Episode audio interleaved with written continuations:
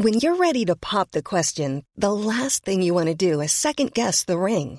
At Bluenile.com, you can design a one of a kind ring with the ease and convenience of shopping online. Choose your diamond and setting. When you find the one, you'll get it delivered right to your door. Go to Bluenile.com and use promo code LISTEN to get $50 off your purchase of $500 or more. That's code LISTEN at Bluenile.com for $50 off your purchase. Bluenile.com code LISTEN. Everyone knows therapy is great for solving problems, but getting therapy has its own problems too, like finding the right therapist, fitting into their schedule, and of course, the cost. Well, BetterHelp can solve those problems. It's totally online and built around your schedule. It's surprisingly affordable too. Connect with a credentialed therapist by phone, video, or online chat, all from the comfort of your home. Visit betterhelp.com to learn more and save 10% on your first month. That's BetterHelp, H E L P. Ryan Reynolds here from Mint Mobile. With the price of just about everything going up during inflation, we thought we'd bring our prices down. So to help us, we brought in a reverse auctioneer, which is apparently a thing.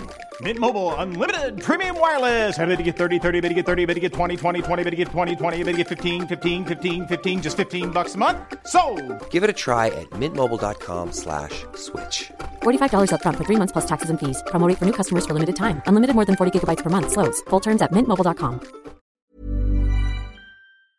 Och då är vi igång.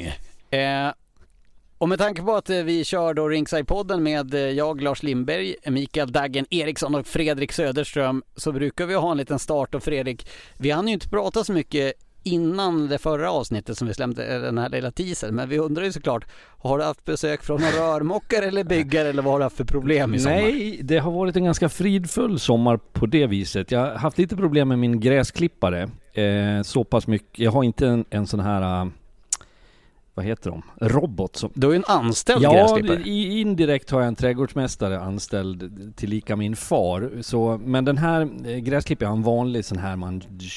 Vad heter den? Gräsklippare? Men man går Nej, knuffar. men man går och styr, man trycker. Nej, jag har ingen robot.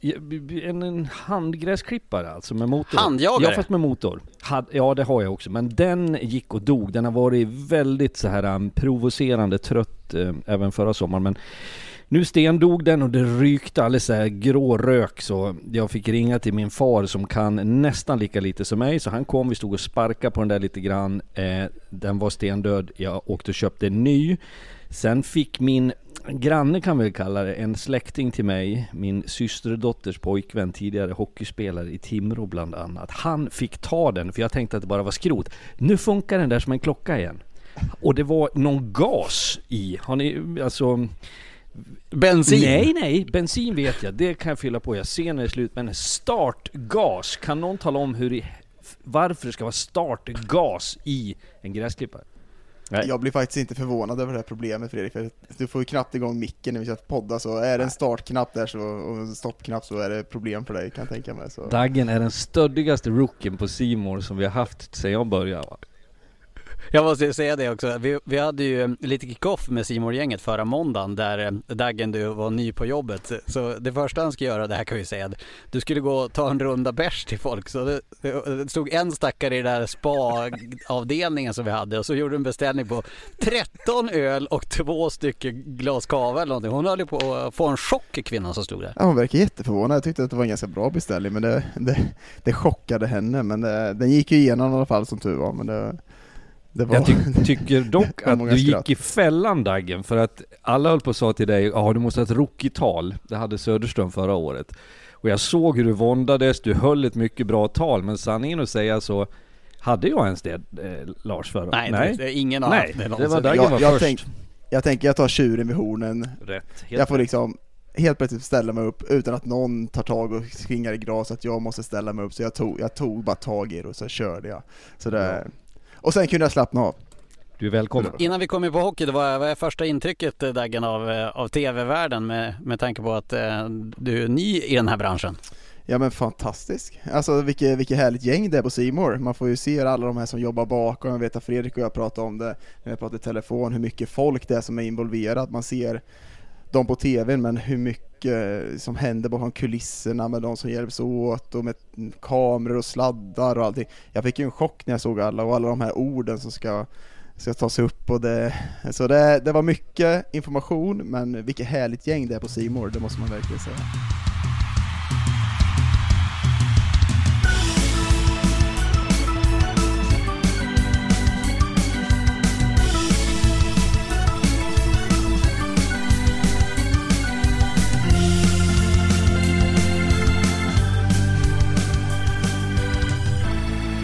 Och med det så säger vi välkomna till eh, det här Ringside-avsnittet som ju är det första för säsongen 2022-2023. I alla fall det riktiga, det första riktiga avsnittet får vi säga. Och som ni märker så har vi en nyhet att eh, Dagen, du ska vara med oss eh, så mycket som du bara hinner i, i ditt liv med småbarn, med heltidsjobb, med dömande och expertande på Simor så har du en del att göra men tanken är att du ska vara med så mycket som möjligt. Ja men verkligen, jag tycker att det här är så jäkla kul också, att sitta och prata hockey och speciellt med den här ligan som är ah, superintressant och sen jag älskar den i så många år nu så det är skönt att få vara en del av den fortfarande. Så hinner jag när jag dömer, jag hade några matcher här förra veckan som jag var lite gubbgrinig på och var lite trött på men annars så annars har det varit lugnt faktiskt. Jag gjorde en träningsmatch mellan eh, Timrå och Leksand för att så här, mjukstarta säsongen och då träffade jag Christer Sik som är assisterande general manager och han sa hur fasen ska du få tyst på Daggen? Det var det första han sa. Ja, det, det, jag hade ju han som eh, U16-tränare där och det, jag kan säga såhär, Sik var ju den som inte höll tyst i omklädningsrummet och gjorde mest hyss av alla, men det är en fantastisk människa och en skön Karlskoging. Jag kan ju säga som kom in för ett år sedan i det här som väl också kan prata, men jag, jag, tror inte att det är min, eh, jag tror inte jag har samma stämpel av snackis, men jag är ju å andra sidan inte någon som håller igen. Men är det något jag har insett på Simon? Nog fan har du det. Ja, men i jämförelse med övriga, alltså vi har ett sällskap med Harald som gärna framstår som den här lugna, försynta, kan ju också snacka. Och sen har vi ju Tobbe Karlsson, framförallt kommentator, och eh, han kan snacka. Så att eh, du kommer att få bekänna färg Dagen. Det gäller att eh, Eh, man får kämpa för att eh, ta plats i det här gänget.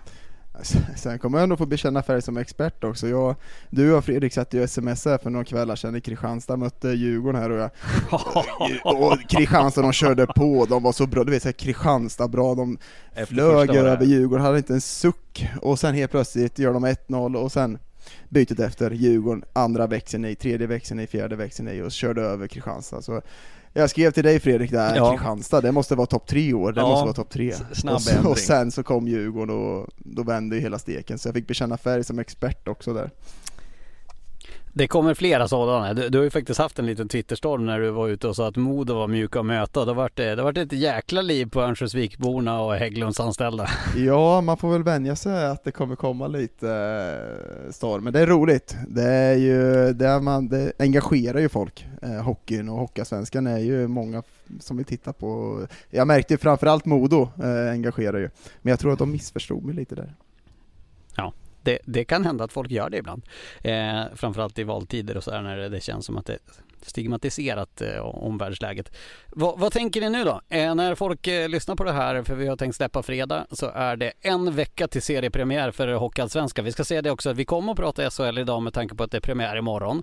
Men eh, vi kommer att börja med Hockeyallsvenskan och ta SHL senare. Fredrik, vad, vad har du för tankar inför den eh, vecka som kommer med upptaktsträff måndag och sen eh, då superfredag och premiär på fredag kväll.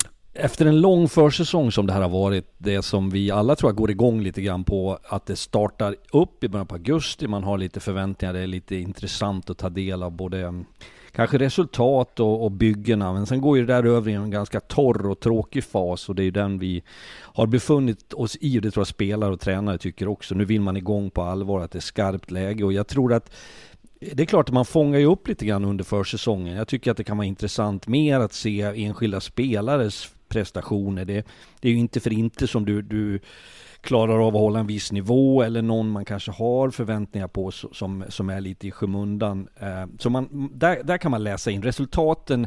Jag tycker kanske inte att de säger så galet mycket, men det som sker, ska jag bara säga, det är ju om du vinner för mycket så finns det lätt, det är lätt hänt att du får hybris och tappar ödmjukheten. Jag tror inte man ser problemen tillräckligt. Går du för tungt så tror jag att du kan skapa sår i en grupp. Du börjar tvivla lite grann på kanske lagkamrater, på spelidén, på din tränare. Så att sånt kan man naturligtvis ta in, men jag är om möjligt än mer taggad nu än senast vi spelade in. Ja, det är ju, jag, jag tycker försäsongen är den är svår, det är svårt att analysera lag lite på dem, man, som Fredrik säger lite, man kan kolla lite på spelare, hur de presterar och lite sånt där, men man känner ju nu när det börjar bli de sista träningsmatcherna att folk vill ju ha igång serien, det ska tändas till lite och det Vissa vilar lite spelare så det är svårt att analysera vart lagen är riktigt men Så det känns nu, nu måste vi dra igång därför det börjar bli riktigt tråkigt med träningsmatcher faktiskt. Och dessutom så är det ju så, det vet ju du om någon Dagen, att det som tillkommer på, på, på fredag, alltså om en vecka när serien börjar, det är ju ett, en, alltså det adrenalinet, du får plötsligt, jag såg någon rubrik på, men det var en SHL-spelare, men strunt samma, det gäller för samma för Hockeyallsvenskan. Nu får jag smälla på på riktigt. Eh, för jag, jag, tror man är funtad på det sättet att du håller igen på något märkligt sätt. Du går inte fullt ut i varje situation och det, det leder liksom, får konsekvenser i hela spelet som är svårt att värdera tycker jag. Så att nu, nu är det läge att man får gå all in. Sen är det ju också en försäsong som går jättebra. Då har man ju ändå lite sparkapital i serien. Har du två, tre förluster då, då vet du ändå att spelet kan stämma. Men däremot har du hackat på försäsongen, du har inte fått det spel att funka, du förlorar mycket matcher och sen förlorar du premiären, du förlorar andra matchen. Då sprids det lite panik. Det sprids lite panik då. Och även fast man säger så här, ah, försäsongen betyder inte så mycket, men det är ändå en liten känsla vart man, var indikatorn går lite och har man det här liksom att, ja men nu, vi har spelat bra, vi har spelet, så kommer man kunna hitta det under serien också. Då är min fråga, den första frågeställningen som vi tänkte att vi skulle ställa oss i det här, det är vad kan man dra för slutsatser av den här försäsongen? För det är ju som ni båda är inne på, att ibland drar man alldeles för stora växlar, ibland drar man inga växlar alls av det. Men finns det någonting som vi ändå kan dra som slutsats eller i alla fall hitta för tendens i den här försäsongen?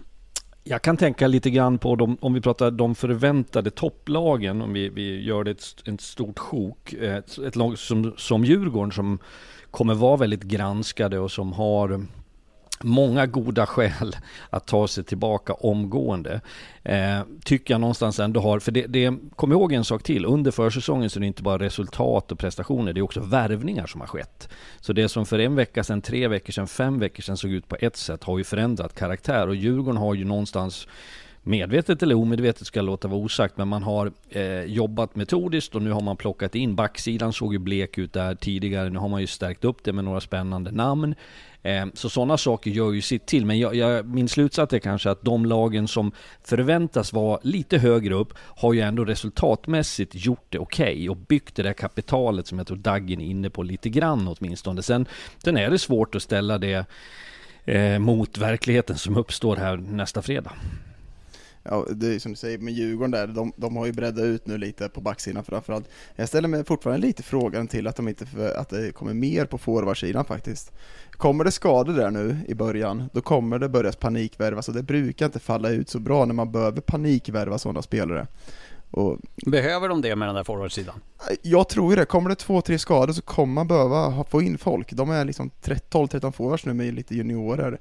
Så jag är lite frågande till att man inte tar in någon till mer innan seriestart. Eh, men sen så, det jag sett av dem på försäsongen, så har de, när de sätter i en växel, så är de ett sjukt bra lag. Håller jag med om. Ja, jag tycker att de visar eh, den kvaliteten, men bara för att lägga till på det du var inne på Dagen, så har jag möjligtvis, eh, min frågeställning är, bygget som Djurgården har på forwardsidan med så pass många skickliga, vi pratar några äldre, riktigt skickliga spelare som har plockats hem med Brodin och Kryger och Norman och de här. Eh, sen har du några bärande som har varit kvar och så har vi de här unga killarna som är ohyggligt eh, spännande och intressanta. Så ska du plocka någonting där så är det ju i min värld i alla fall någon i en given position, alltså någon slags eh, hårt arbetande, lojal, tredje, fjärde lina, den typen av spelare som inte knackar på dörren till de viktiga positionerna. De kanske kan vara svårt att hitta på ett sätt. Eh, så jag gissar att man ser om sitt hus. Eh, och våran plan med den här eh, podden är väl lite grann att vi ska försöka gå igenom lag för lag. Jag misstänker att vi kommer göra det här ännu djupare, kanske till och med nästa vecka. Men eh, vi tar det i bokstavsordning och börjar med, med Stockholmsrivalen till Djurgården AIK då. Och det vi har sagt är väl lite grann att vi ska ta ut ett spännande nyförvärv från hela ligan som vi ska försöka lyfta fram. Men vi kan väl prata allmänt lite grann om AIK som lag. De har ju också värvat lite grann. och tog en Adam Rockwood här för några veckor sedan och så har de tagit in Jake McDrew då som är tilltänkt som en, en spetsforward. Vi får se hur de har tänkt spela de där. Men vad, vad tycker vi om AIK så här långt av dagen? Nej, men jag tycker de ser bra ut. Det är ett stabilt eh, allsvenskt lag. Topp 6? Nej, jag tror inte de kommer komma topp 6. Och sen lite som vi pratade om förra podden, hur, hur väl skyddar man Blomqvist i det här med så mycket yttre påverkan som kommer i ett Stockholmslag som AIK? Det är många som vill säga sitt om laget och jag tycker de gjorde det bra förra året med att skydda honom. Eh, jag tror att det kommer bli ännu bättre i år med att han har fått ett år till på sig och han har byggt upp ett bra lag här nu och det ska bli kul att se Gynge i Hockeyallsvenskan faktiskt. Eh, han är ju en eh, som kan spruta in eh, mest mål i ligan. Och sen eh, så är ju jag svag, som jag pratade om innan, jag är svag för Albert Lyckåsen. Jag tycker att det är en av de bästa offensiva backarna i Hockeyallsvenskan. Men framförallt så ska det bli kul att se om de kan hålla sig utanför alla yttre påverkningar i AIK. Vi ska ju inte avslöja våra tabelltips för det ska vi väl göra på den här upptaktsträffen det kommer på måndag. på måndag. Men jag kan säga så mycket som att här skiljer jag och Daggen oss åt lite grann. Jag har högre förväntningar på AIK faktiskt och jag eh, adderar ytterligare på, på det Daggen sa för att det, det var många poänger i det. Men jag tycker man har föryngrat sitt lag, man har förbättrat, man har förnyat. Det finns en, en del plussidor upp och Lyckåsen är absolut spännande, högt och lågt, vågar, kreativ. Men sen har vi de där en sån som Sion Nybeck tycker jag har en spännande framtid. William Eriksson. Skadad ja, dock kan vi jo, säga. och har ju varit eh, det under våren där fick han ju en jobbigt, var det armbrott va? Eller benbrott? Ja, benbrott i våras, det är något ja, annat. Eh, men det finns en potential i honom. William Eriksson tycker jag likadant. Eh, Gynge som vi pratade om, eh, Flod också på backsidan. Eh, jag, jag, jag, tycker att det, jag tror så här att det man byggde, började bygga förra säsongen kommer kunna skördas lite grann nu. Eh, sen tror jag att de gynnas av att Södertälje och Djurgården nu finns med på, på, på allvar så att säga. Att det kommer lyfta dynamiken i de här matcherna. Så att eh, spännande bygge. Viktigast kanske är det Daggen börjar med att säga, det är att man inte rycks med. Ankan Palmström och grabbarna som... Det sa ni förra podden, nu måste ni komma med nya grejer grabbar. jag, jag, jag säger så här, jag, jag, jag, tror på AIK, men jag tror inte de kommer vara topp 6. Alltså jag har svårt, för det, det är så mycket andra lag. Det är trångt i toppen! Ja men det är ju det, man, som vi sa någon annan gång, det är tre, tre nio lag som kan vara topp tre vilken säsong som helst. Och därför, jag tycker att de ser bättre ut i år, självklart, det tycker jag. Men jag, det är inte topp 6-lag i mig, jag tycker inte det. Uh, vi får väl se. Vi får se, det får vi bekänna färg direkt. Vilken av nyförvärven eh, tycker ni sticker ut mest då? Jag, jag, jag, jag, tänker att jag, med tanke på att jag serverar lite grann här så börjar jag, mm. eh, fräck nog som jag är. Men jag tycker att det ska bli sjukt intressant att se vad Adam Rockwood kan göra nu när han får spela en hel säsong i, i Hockeyallsvenskan och han kommer ju med all största sannolikhet att få spela med Rickard Gynge och det känns ju som att det det är serverat bord för han att göra en del poäng och en del framspelningar. Vad, vad säger ni om den värvningen? Jag tycker ju generellt att det är svårt med nordamerikaner och importer. Jag, jag förstår skärmen med det, de heter något fräsigt, de har något eh, CV som kan se spännande ut. Nu har han i och för sig varit i, i svensk hockey, men jag, jag tycker att det är svårt att värdera det, för det, det är så mycket de är speciella, jag tror mig. Jag har haft så många importer genom åren och jag vet att det handlar om spelsättet du har, det handlar om förtroendet du får, det handlar om vem du spelar tillsammans med på ett mycket större, alltså skiljer sig åt från svenska spelare. Så att, men visst är det, det är ju tänkt att vara ett ledande namn så det bör ju vara bra annars, annars kommer inte han att vara kvar. Jag hör mycket bra saker om William Nilsson också, ny från eh, Hudiksvall där. Ska tydligen vara en riktig tank eh, och kommer köra över folk fruktansvärt på de här matcherna och supertaggad för att vara eh, tydligen först i gym, tränar hårdast, eh, först på isen, sist av isen. Ska tydligen vara en, eh, ja som sagt en riktig tank. Och då, då piffar jag till med Oskar Öhman, Troja, eh, som hade ju en, en, överraskande bra säsong i mina ögon i Troja förra året i ett tufft lag så att säga, man inte vann hockeymatcher. Kul att se den typen av spelare i ett bättre lag, få se hur det påverkar hans förmåga att prestera. Jag flikar in bara Dagen, bara kort just med, eh, med, Nils, med eh, Nilsson Ingberg där. Det är ju också, han kommer tillbaka till moderklubben. Han är ju AIK-fostrad. Det måste ju också vara speciellt att få komma tillbaka och spela på Hovet och de här Djurgårdsmatcherna. Det måste ju också vara en extra tändvätska för han. Ja men det är klart det ger. Alltså det är ju det är ett hjärta som slår för AIK och så som jag har hört från dem i laget så säger de att han är ju den som är mest taggad på det här och det ska bli en publikfavorit tror jag på Hovet. Eh, nöjer vi oss så med AIK för nu eller? Så vi, eh, eller har ni något annat ni vill tillägga innan vi går vidare på Almtuna? Målvaktsfrågan. Vem tar första spaden, Claes Endre eller Niklas Lundström? Jag tror ju inte Endre är solklar etta när säsongen är slut. Jag tror, att, jag tror att Lundström kan ta den positionen. Lundström har ju definitivt hög kapacitet och var ju bra för AIK när han kom in. Jag tycker Endre eh, var kanske lite svajig förra året men när han var bra var han ruskigt bra. Så att eh, det kan ju vara gynnsamt för AIK samtidigt. Två bra keeprar eh, fightas om det då så får vi se. Niklas Lundström har också en hyfsat, eh, han hade en ganska otacksam resa där i Linköping efter det att, eh, ja men monstret Jonas Gustafsson avslutade väl karriären liksom någon vecka innan seriestart och helt eh, hux flux så blev han från att vara given tvåa så skulle han stå och rädda Linköping kvar i SHL. Det kan man, det är ett ganska bra ok att ha på axlarna när man ska inleda en SHL-säsong som han inte har varit i närheten av att ha det ansvaret tidigare.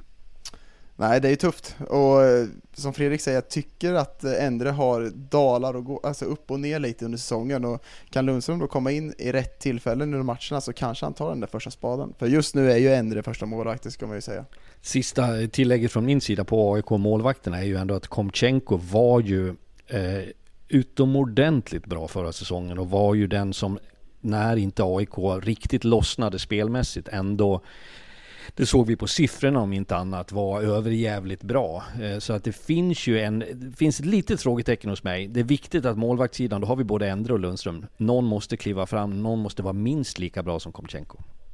Och, och med Endre, du sa ju i förra avsnittet Fredrik att eh, man ska inte pippa med sina gamla ex, eller hur var det du la fram där? Nej, men om man vänder hem och pippar med någon på hemma där man bor brukar det vara lättare. Han är väl eh, stockholmare åtminstone. Är det lättare då om man vänder tillbaka? Och kommer till byn. Jag tycker vi låter den ja. gå vidare. Jag har fått påpekanden om att det, det, kan gå bra ändå, så att vi låter det vara. Ja, det kan jag tänka mig.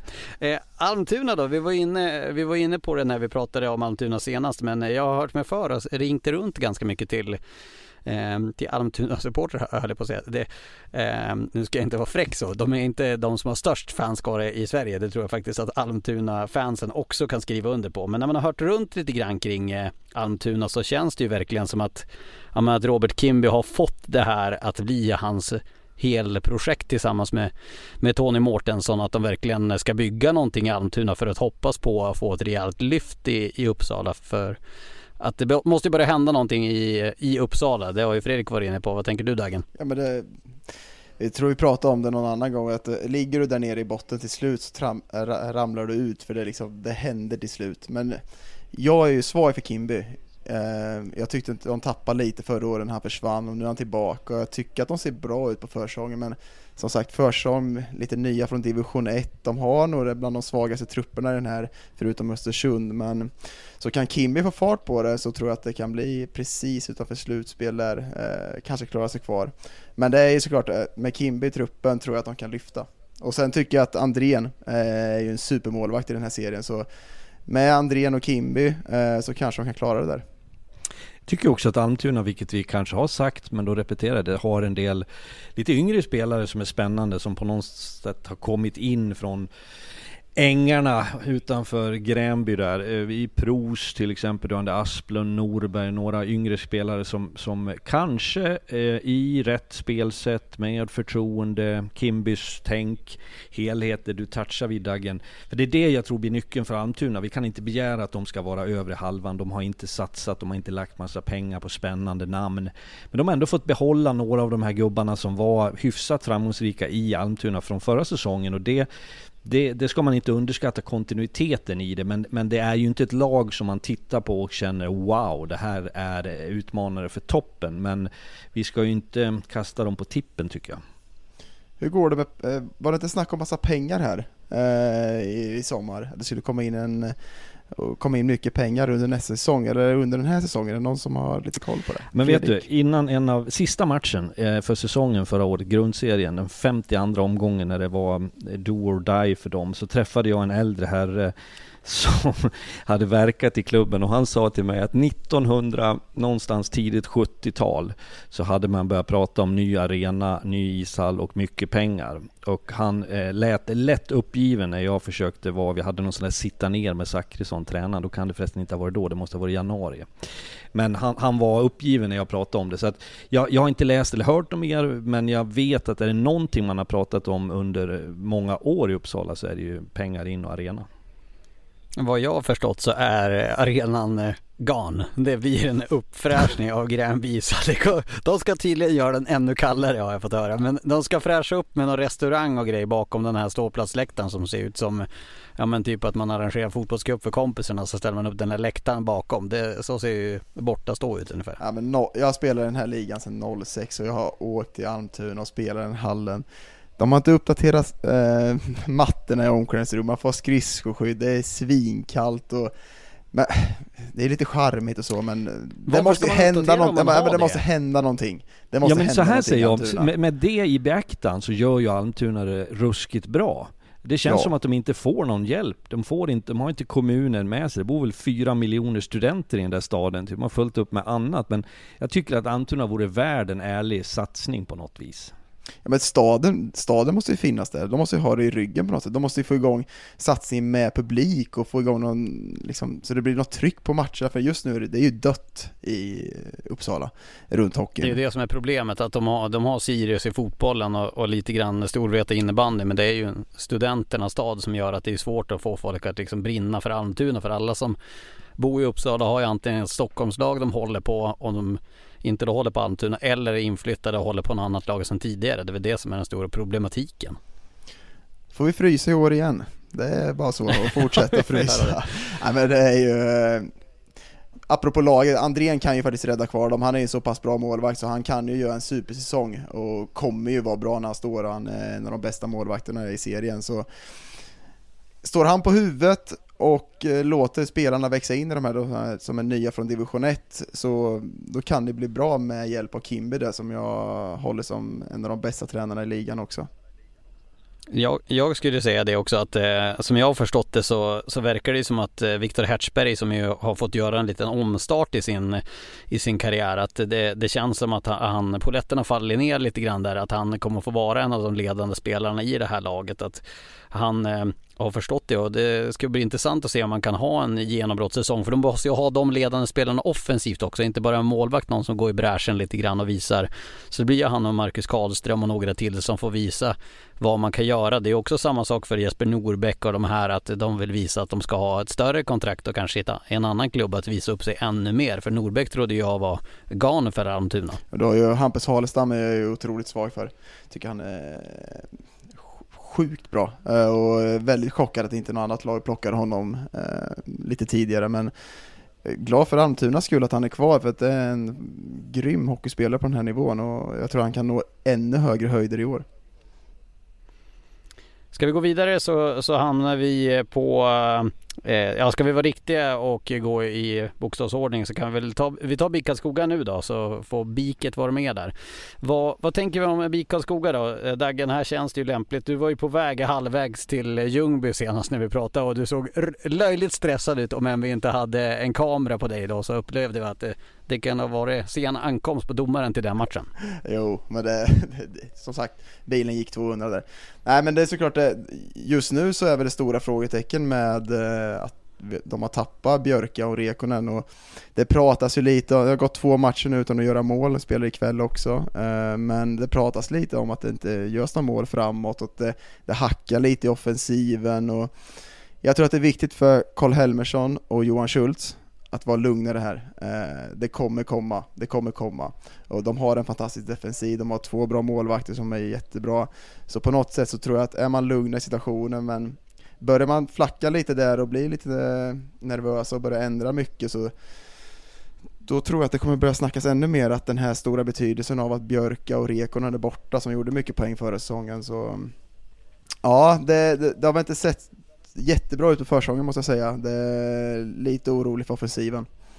Risken är ju naturligtvis att om man hamnar i det du beskriver med tappen som mer är såklart på den offensiva halvan i ett lag som vi redan förra säsongen vissa matcher tyckte var lite så trubbiga så har man då inte fått att lossna än utifrån en tränares tänk så är det ju lätt att man ja, men vi kastar om, vi spelar hand med hand istället. Vi kanske gör smärre förändringar i spelvändningarna, i omställningarna. Och börjar du nalla för tidigt på det där så kan du ju hamna i besvärligheter. Men jag skulle bara addera en sak till och det är väl att det som vi kanske sa senast med risk för att jag upprepar mig, kommer, det känns som ett år sedan vi körde förra eh, podden, men det är det ju inte, någon vecka sedan. Men det är ju det här som du och, eller vi har diskuterat lite grann, att när en klubb som har varit skickliga på att, att eh, leta i den där lådan som står till vänster i butiken där det står lite trasiga varor och det är röd lapp billigt och så fyndar man där reparerar och gör något bra. När man kan börja plocka lite dyrare varor så finns det en risk att man inte är fullt lika noggrann. Och det finns på några av nyförvärven kan jag tycka, inget ont om någon av dem, eh, för det är skickliga hockeyspelare och bra människor. Men det handlar om kombinationen av lag, spel, spelidé och nya individer in. Då måste de komma in, få ett förtroende, få en roll, få en tydlighet. Där, det har jag inte sett än, så att jag, jag behöver inte kanske anledning att ifrågasätta det, men jag, jag höjer åtminstone ett varningens finger för att det skulle kunna jävlas lite grann med BIK. Det, det som jag tror kommer att bli snackisen ute på, på EPA-träffarna i, i vinter också, det tror jag blir samma som det var i fjol. Att det här, det, det var ju en avsaknad av offensiv spets förutom Björklund i fjol. Det var en första kedja som drogs mycket av honom där Linkvist, ja nu kommer, kolla nu sitter Daggen och ruva här. Eh, men, men att det, det var, Rekonen fick göra lite assist och sådär men det var mycket som vi ifrågasätter det, men hur ska man ha den offensiva bredden att matcha mot eh, Modo, HV och Björklöven från förra säsongen? Det känns ju ännu tydligare som att det är den frågan vi kommer att ställa oss, inte minst med den här försäsongen som ligger bakom oss och de möter Södertälje nu när vi spelar in där ska det sägas. Men det är exakt samma fråga man ställer sig. Ja, och det har väl varit den frågan sedan Karl kom in. Och när man tog in Karl Helmersson eh, så var ju ett prio och det var försvarsspel, försvarsspel, försvarsspel, försvarsspel. Trycka på ändra försvarsspel i BIK, för vi var framtunga under många år i Karlskoga. Och på något sätt så har man lokaliserat vad är som är framgången i Hockeysvenskan, det är defensiven. Men du måste ju ha spets framåt för att kunna nå framgång. Eh, och det snackas på ICA, det är ICA man sitter på, man tar en bulle, man snackar där och dricker kaffe. Och det, det kommer snackas om det i år också, om det fortsätter som det ser ut under försäsongen, att man inte får in pucken, för det har gått två matcher mot Vita Hästen, man har inte gjort mål. Så uh, orolig uh, för BIKs skull. Uh, jag tror att defensiven finns där fortfarande, men det gäller att Karl och Johan Schultz är lugna i situationen och sprider den, för det kan sprida sig in snabbt i truppen också om man känner det utifrån. Och då säger jag så här, det är ju ändå två spelare om man, vi pratade ju intressanta nyförvärv. Inga tvivel, Marcus Modigs kan ju leverera poäng. Var ju överjävligt bra under stora delar av förra säsongen. Han var i Modo. Det kan, man, det kan man tycka vad man vill om rollen och så vidare. Men han gjorde mycket poäng. Vilman Borvik eh, var ju inte tänkt, som jag uppfattar att i Södertälje vara någon större poängmaskin. Och det kanske säger en del om Södertäljes lag förra året. Men jag tyckte han med sin attityd, skridskoåkning, drivet mot kassen ändå visade en kapacitet att, att eh, bidra i offensiven. Så att jag tycker inte det finns finns någon större anledning än för mig i alla fall att ifrågasätta Karlskoga. Men jag tror att det är viktigt att man får igång produktionen. Jag slänger in en sån här spelare då som jag tycker ska bli intressant att se och eh, det är ju eh, Ludvig Persson 18-åringen som han har plockat in från eh, Frölunda håll där som är öst in poäng i J20 var en av de eh, bästa poänggörarna i hela J20 förra säsongen och där känns det som att det finns ett framtidsnamn. Det känns ju som den som kan blomma den här säsongen och jag tycker att kanske det är det mest intressanta namnet att följa vad han får för utveckling i det här Karlskoga-laget. Sen har vi ju eh, alla slog under hockey, eh, JVM där, eh, Åke Stakkestad. Han har egentligen inte gjort så mycket poäng på seniornivå, men ändå fått ett ganska stort namn, eh, Eko, i och med JVM och några matcher förra året. Men han har inte gjort så mycket poäng som man tycker att han borde ha gjort, så jag tror att han kan få en riktig poängsuccé i år också. Och det gäller att, eh, med Ludvig där, att det gäller ju såklart att laget går bra, för det är lättare att spela ett bättre lag. Så lite hand, hand i hand går det där. Det vi rent generellt ska komma ihåg också, det handlar inte bara om Karlskoga utan överlag.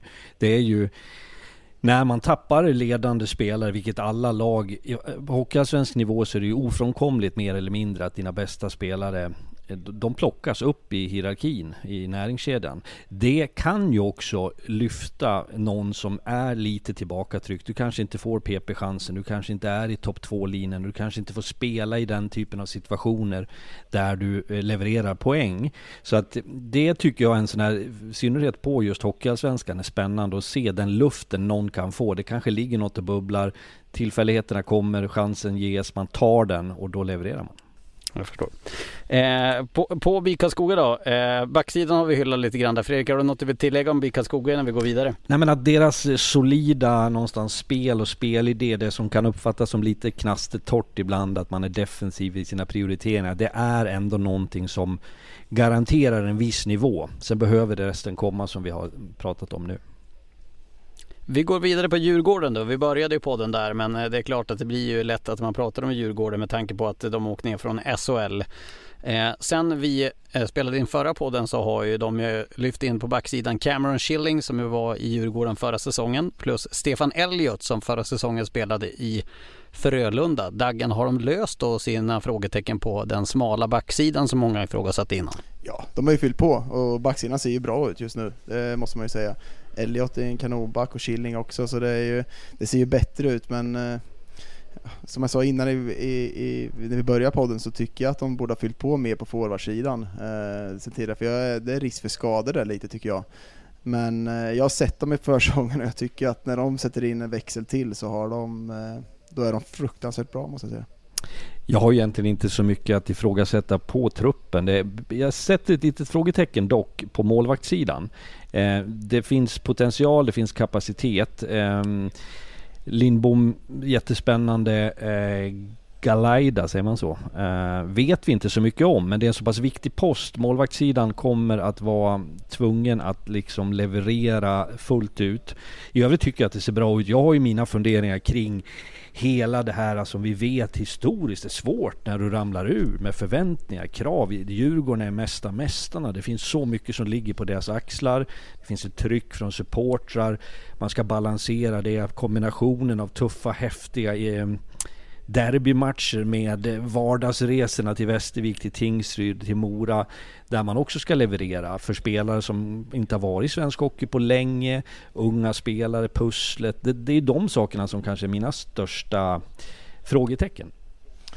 Galaida har ju liknande stats som Straussman hade året innan i samma liga. Och det känns ju som att de har ungefär, ja det kommer, jag, jag, tror att han kommer vara bra i den här ligan, det jag sett också. Och har man samma stats som Straussman hade i den ligan så borde han vara en jäkligt bra målvakt. Men det, han har ju aldrig varit på den här, eh, på den här nivån innan så det, det är ju alltid ett frågetecken när man tar in sån. Och sen har de ju en eh, Carl Lindbom där som är en ung och lovande målvakt som kan göra några matcher men det är ju Gelaiden som ska vara ettan. De har ju också jämfört honom med, med Joe Canara som ju kom till Björklöven och som numera är i IK Oskarshamn som ju Galaida då får lite jämförelse med. Backsidan var vi inne på lite grann, forwardsidan. Jag tycker att man, man glömmer lätt bort. Eh, ofta pratar man ju om Djurgården, då blir det ju väldigt lätt att man pratar om Brodin, Kryger och, och Norman som har kommit in med Liss kanske dessutom. Men även så här, Emil Berglund var ju poängbästa spelare i Almtuna när han var i Hockeyallsvenskan. Tim Söderlund, nu kanske inte han var jätteframträdande senast han var i Hockeyallsvenskan men han har ändå varit en mönsterbrytare på SHL-nivå ganska många gånger. Och dessutom med de här juniorerna då som vi har pratat så många gånger om. Och eh, rutin bakom också. Fredrik Forsberg får komma och få lite mer utrymme kanske om än det kanske blir längre ner i kedjehierarkin också. Jag tänker vi om forwardsidan, Daggen har fingret uppe. Men Noah Östlund, hur bra är han? Alltså hur bra är han? Ja, alltså det är ju helt, det är helt sjukt att se på honom. Alltså, de för... Hyfsad känsla. Ja men det är ju i PP och han liksom styr upp ett till PP med de här rutinerade spelarna. Det är ju helt fantastiskt och jag är superimponerad av honom. Sen, Ludde Rensfeldt glömmer man ju lätt bort också. Det är liksom en kanoncenter på SHL-nivå. Man liksom pratar inte ens om honom. Så bra är den här forwardsidan. Så ja, men jag, Noah Östlund vart jag väldigt svag när jag såg. Jag hade inte sett han så mycket innan och när jag såg han här i två, tre träningsmatcher så ser han ju nej, sjukt bra i PP också.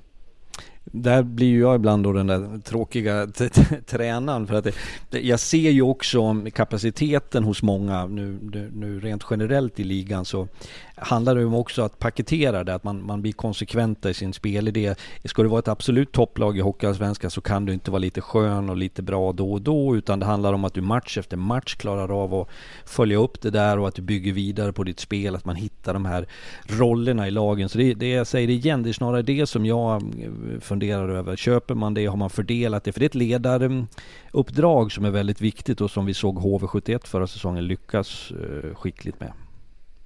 En grej som jag tycker är intressant, nu, nu ska vi inte avslöja era tips här, det, det ser jag ingenting om, men när man läser kvällstidningsbiblarna och det här och det var upptaktsträff för SHL i, i tisdags, mycket snack och man hör ju det att det är ganska många som tippar Björklöven före Djurgården. Va, vad tänker ni om det? Jag har inga det, kommentarer. Vi, släpper inte, vi släpper inte våra tips än. Nej, men rent generellt är väl inte det så märkligt att Björklöven är ett av topplagen. Det, det tror jag inte vi behöver hymla om att vi också har. Sen, sen är det ju tippning och etta eller tre eller tvåa. Det is, ja, jag vet inte om det har så enorm betydelse. Jag, men, men, att Björklöven kommer bli bra nu. Nu föregick du ju det Lars. Det är du som är programledare här och ändå hoppar du in på ja, Björklöven. Jag försöker lite grann. Men eh, det kommer ju komma in fyra, fem spelare i den här truppen. Det är ju, in, när, när slutspelet kommer, jag tror ju att Björklöven kommer fylla på med två, tre spelare också. Så det det, den här truppen vi ser här nu, jag tror det kommer komma en back till, jag tror det kommer tre, fyra forwards till i den här truppen när slutspelet börjar. Det kom, kanske till och med mer, eh, beroende på hur skadorna ser ut, men det vet är de skadefria det vet vi av tradition. Det vet ja, vi av tradition. Och vi vet också att det som skiljer toppen mot botten och rika mot fattiga är ju att de de som har pengar och resurser, risken finns ju att du förköper dig. Det finns ju, tittar du på 2000-talet så har du ju otaliga exempel på lag som bara ska ta sig upp och som har använt pengar på ett bisarrt sätt medan de fattigare lagen, om vi nu kallar dem för det, de fyndar ju eh, kanske underifrån från Hockeyettan. Det fanns ju jättefina exempel på det förra året som spelare som kom från ettan och klev in och gjorde ett bra jobb i HA. Mm. Men eh, det är ju, jag tror det största eh, det är att verkligen prata med de här spelarna om pressen som kommer komma, för det, är ju, det kommer ju komma en enorm press. Vi kommer granska dem varje match de gör eh, och de kommer bli granskade utifrån på ett helt annat sätt som de blev i, i SHL. För det är ju de som ska gå upp enligt många. Så pratar man med spelarna, skyddar man dem, hur pratar man om pressen varje match, hur man ska tackla de här matcherna. För det är ju en folkfest när de kommer ut i Tingsryd, Karlskoga, Almtuna, ja inte Almtuna då men eh, Tingsryd och de andra. Ja men det är nära i alla fall till Almtuna. Nej men det, det kommer bli en publikfest, jag tror man måste prata om de här frågorna och verkligen ställa in dem, för det gjorde ju HV förra året. Vi går vidare till Vita Hästen. Vi har ju pratat ganska mycket Djurgården redan i den här podden i starten här. Eh, och eh, spelare känns det som att lyfta upp en spelare här och där. Vi har ju lyft upp ganska många. Gällande Vita Hästen då. Ett lag som eh, jag läser mellan raderna. Jag tror att jag sa det i förra podden också. Men det här är ju ett lag som satsar. Det känns som att det är en större pengapåse som de har att eh, använda Anders Olsson och Tim Brithén för det här lagbygget och lite grann som Kristianstad gjorde i fjol är det väl lite grann som du var inne på Fredrik, skadat gods som på något sätt får göra en omstart i det här laget också. Jag tror ju lite grann på Vita Hästen eh, den här säsongen i den av mening att jag tänker att det är relativt mycket nytt. Det är ett nytt ledarskap, nytt sätt att spela på. Det blir intressant att se med tiden. Funkar det Anders Olsson, Tim Brithén, två vi pratade om de senast, kraftfulla, tydliga ledare, vandrar lite annorlunda stigar rent hockeymässigt. Då gäller det att du får med dig spelarna, inte bara 5-10 första omgångarna utan att man orkar med varandra. Jag vet själv som tränare att det kan vara en utmaning från båda håll och det vet man om. Eh, men jag tycker att det är intressant att någonting sker, att de eh, har dessutom de signaler jag fått på försäsongen varit bra. Och då är vi tillbaka där vi började. Har det någon betydelse då? Nej, inte i frågan om poäng, men det har åtminstone ökat intresset, draget, det får följdeffekter och konsekvenser som är positiva. Spelarna tror på det man gör. Kanske det är 500 fler på första matchen. Det ena leder till det andra. Så att eh, jag uppfattar det som att det bubblar på ett bra sätt i Norrköping. Det skulle ju vara kul om de fick tillbaka det publiktrycket också. Jag tycker att de senaste åren har det nästan varit lite dött i Norrköping när de kom upp från division 1. Det var ju bästa bortamatchen, det skreks, man sätter sig på bänken och jag kommer ihåg Västern var där, han fick ju ett helvete redan på uppvärmningen men det har ju dalat lite så det, det kanske... Berätta mer om det ja. ja, han har fått skit i många arenor men eh, så det, han fortsätter väl som domare nu också. Åh. Men det är ju liksom, det måste ju hända, så som vi pratade om Almtuna, det måste hända någonting. Och jag tycker att de, de likt Almtuna, det har väl hänt mer i hästen, för de har tagit in spelare också. Eh, jag tycker till exempel att en sån som Erik Hjort från AIK ser ju eh, intressant ut. Och bra rightare, bra i powerplay, kan bra kombination med, med Marcus Eriksson och alla de här. Så det, men det är ju som Fredrik säger också, orkar man med tränarna, de ställer så mycket krav, så vinner man lite i början så gör man det lättare. Självklart är det ju så. Det, det, det underlättar så mycket på det sättet. Men jag, jag, jag, är spänd att se dem för jag tror att de kommer vilja stå för någonting. De, de, det finns ju någonting som, och det är väl det det handlar om och det tror jag också man inte ska underskatta vad supportrar och publik vill ha. De kan acceptera att man förlorar hockeymatcher men har man, har man karaktär, har man attityd och jag tror inte att de här kommer vika sig på den punkten att det är tröttsamt och, och blött utan de kommer att köra och det, det, det kan man komma en bra bit på. Fredrik, en av dina absolut största styrkor det är ju att kunna analysera någonting, vad någon gör utifrån ett rörelsemönster eller en liten information. Vad tror du om Knut Köhler som spelar i testet? Det är ett fantastiskt namn, Knut Köhler. Ja, det är det. Jag, låter som, jag har tränat det. Låter som att han kan vara ordningsvakt för eh, Union Berlin. Eller att han jobbar på Antikrundan. Jag trodde du skulle säga Knut Ja, det skulle Köhler. Specialist på Fantastiskt namn. rottingstolar. Han är dörrvakt på någon tysk klubb någonstans känns det Vad heter den här? Bergheim? Bergheim ja, han är ju fin han, I dörrvakten Berlin. där. Det, det där Knut Köhler ska vara. Ja, Otroligt, jag gillar namnet. Jag är svag för namn. Ja. Framförallt namnet Knut tycker jag är väldigt, eh, jag gillar Knut. Eh, Men om vi ska lyfta några spelare då som vi var inne på. Du var inne på Erik Hjort, eh, Daggan. Jag tycker att det ska bli intressant att se vad Tanner McMaster kan göra i en mindre klubb med lite större utrymme. Det är väl en av dem som jag vill lyfta fram tillsammans med Tobias Sandberg. Nu följer jag Hockeyettan otroligt sparsamt. Men eh, vi har ju ett gäng Mariestadare som man stöter på runt om i Hockeysverige. Och eh, Tobias Sandberg känns ju sjukt intressant. Han hade ju ruggiga stats i, i kvalet och i ettan för Mariestad. Man ska, inte, ja, man ska absolut inte underskatta dem från Hockeyettan och är man rätt ute i sin scouting och kan hitta en roll och ge dem förtroendet så kan de lyfta. En som jag petar in där då, då är det Arvid Degerstedt som jag såg ett par matcher i Bålänge för att sen se honom ett par matcher, då pratar jag på plats i, i Troja. Eh, nu vänder han hemåt igen. Pappa Patrik är väl eh, sportchef dessutom.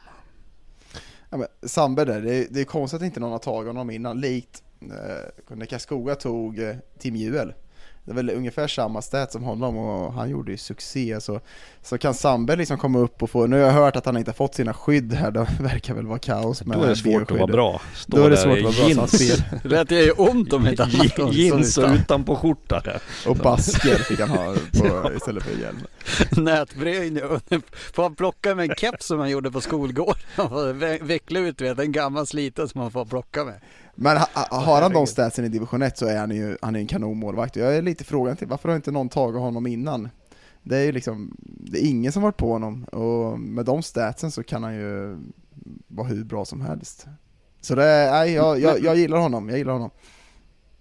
Med det här laget, alltså okej, det är en, eh, en eh, backsida som ser intressant ut. Jag menar det är definitivt sex backar av bra kvalitet och som vi har sett eh, fragment av uppsidor på i Hockeyallsvenskan tidigare.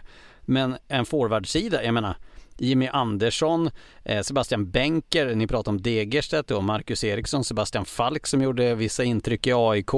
Då Jens Holmström som kommer tillbaka nu senast från Västervik då. Lennström in som i Daggen hyllades som en fysisk forward och kvar Jesper Samuelsson då.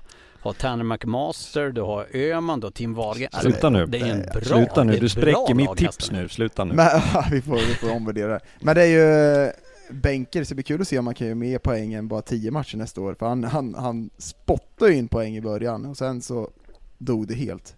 Men det är ju Degerstedt där också går ner till Hockeyettan, hade en begränsad roll i hästen sedan tidigare, kanske mycket fjärdekedja, mycket boxplay, eh, inte så mycket offensivt spel. Går ner i Hockeyettan, börjar om på nytt, kanske får en större, jag dömde han förra året med, eh, med Borlänge där, så han, har ju en, han fick en offensiv roll där. Kan han komma in och göra det offensivt i Vita Hästen, det, det ska bli kul att se. Om man kan få en sån ny tändning i karriären så sent. Om Vita Hästen skulle Eller vara en, sent, han är, inte, han är ung. om Vita Hästen skulle vara en emoji, jag vet inte varför jag kommer att tänka på det, men jag skickade en sån idag. Det, det är den där Har du skickat en emoji? Ja men till dig, till er idag, var inte till er eller var det till någon annan, men en Ja, cowboyhatt på en sån här glad gubbe. Alltså det känns som att det är lite så här oväntat, det är lite vilda västern, det är, ett, det är ett vasst skarpt ledarskap, det är spelare som vi pratar om nu som kan poppa upp. Det kan vara lite party party i, i himpan under den här hösten. Men det är ju flippvarning framförallt. Det är en väldig flippvarning på hästen. Eh, så det, det kan ju bli succé. Och eh, det skulle vara otroligt kul om det kunde bli lite drag i den där hallen igen, för det... det Ja, men det är det, jag håller med. Det är en av de härligaste hallarna jag vet. Det, det luktar popcorn och sen den där spiken som eh, upprepar målskytten 53 gånger i rad. Så när man står där som motståndartränare så är man måttligt nöjd. Och sen när man blir utvisad så skriker de bara 'sitt' Fattar du hur många dåliga tvåor jag tagit i Norrköping och så fått, och ska hela publiken sitta 'sitt' Ja. och sen blir man irriterad. Och, eh, något jag gillar med arenan också, jag älskar när man kommer ner, man möts av en grop i arenan. Det är härligt Ja, man kommer ja. som eh, publik. Det, jag, gillar, jag gillar Norrköping, men jag hoppas att publiken kommer också i år. För, Daggen, svag för Och, och gropar. där Ja. ska jag också tillägga just det här hettan, du sa det förut att Western var inblandad. Jag hade en spelare, jag ska inte säga vem det var, men... Säg vem det Nej, var. Ja, Oskar Engsund i Luleå eh, Mm. numera. Han rök ihop, vi skulle gå av efter matchen så tror jag att vi gick och motståndarlag kom liksom från isen, det var ismaskin. Så, att, så vart det lite tjabbel och då var det en funktionär som blandade sig i det där som med all rätt. Och så sa väl han någonting på skarpen till Engsund och då sa Engsund i ungefär jag ska slå in pannbenet på dig. Och jag ska inte skratta när jag säger det, men det är så här liksom, han menar ju inte det.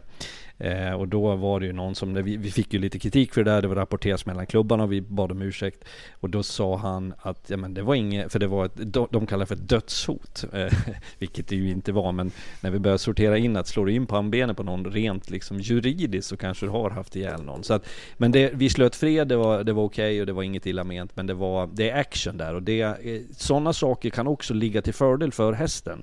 Med en halvgalen publik och med engagerat folk. Så att bjud upp till dans där nu då.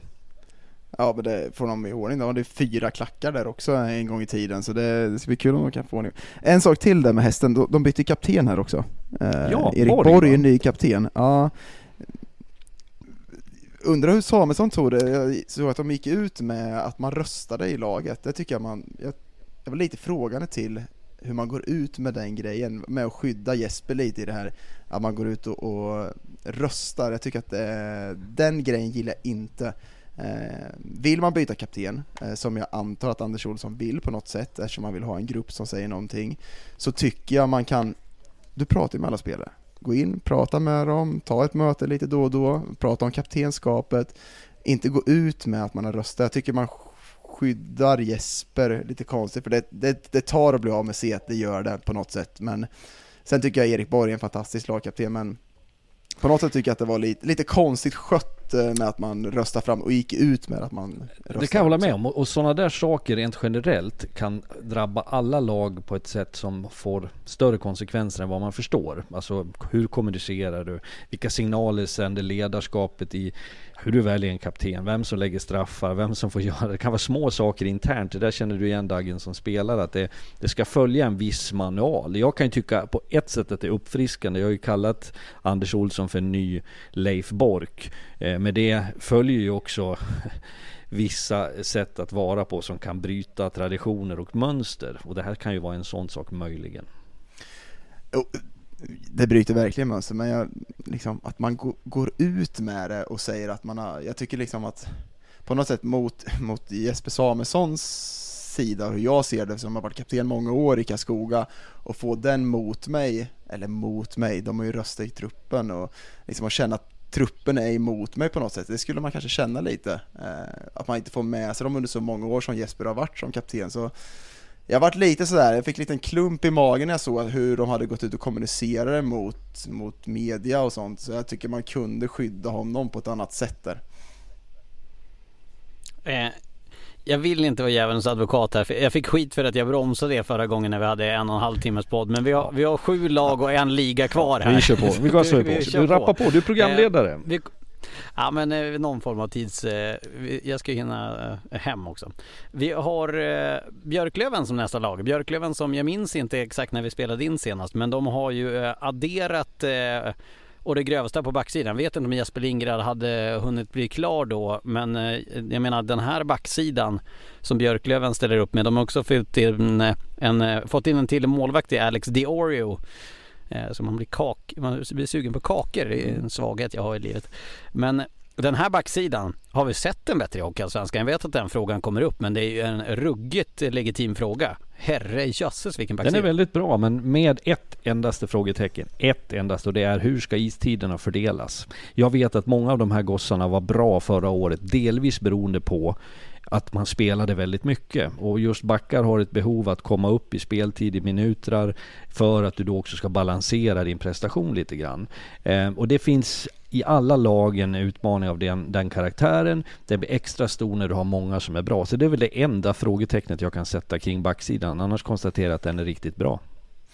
Ja, det är ju, eh, alla backar de har är ju i princip lovade 20-25 minuter innan säsongen och att du ska spela den positionen, du ska få den positionen.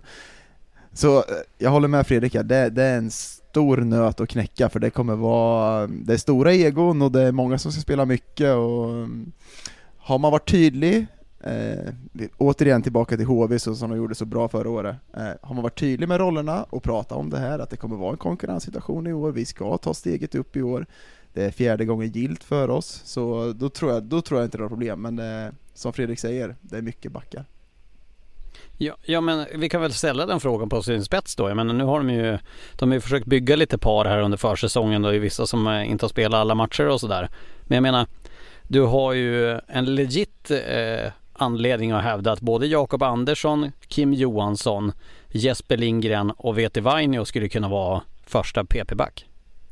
Ja, verkligen. Alltså det finns ju, du kan ju bara följa det finns ju ett uppsjö av spelare eh, som de ska ha. Nöstebe har du där också som var så himla bra förra året och spelade, eh, gjorde så många minuter så det, det, kan, det, är, det är ett lyxproblem. Det är ett lyxproblem. Sen, sen är det ju så här, det, av, av, egen eh, erfarenhet så vet jag att har du för få, spelar om det är backar eller forwards, men säg att du har för få backar, eh, då, då, de spelar väldigt mycket, det går bra, du pratar om att vi måste bredda truppen. Är du för många, då, har du, då får du banne aldrig några skador. Du, det, det, det där slår aldrig fel, för man kan ju tycka att på pappret så många bra namn, det kommer vara några borta, det vet man. Men det har ju en tendens att jävlas lite extra när folk saknas såklart.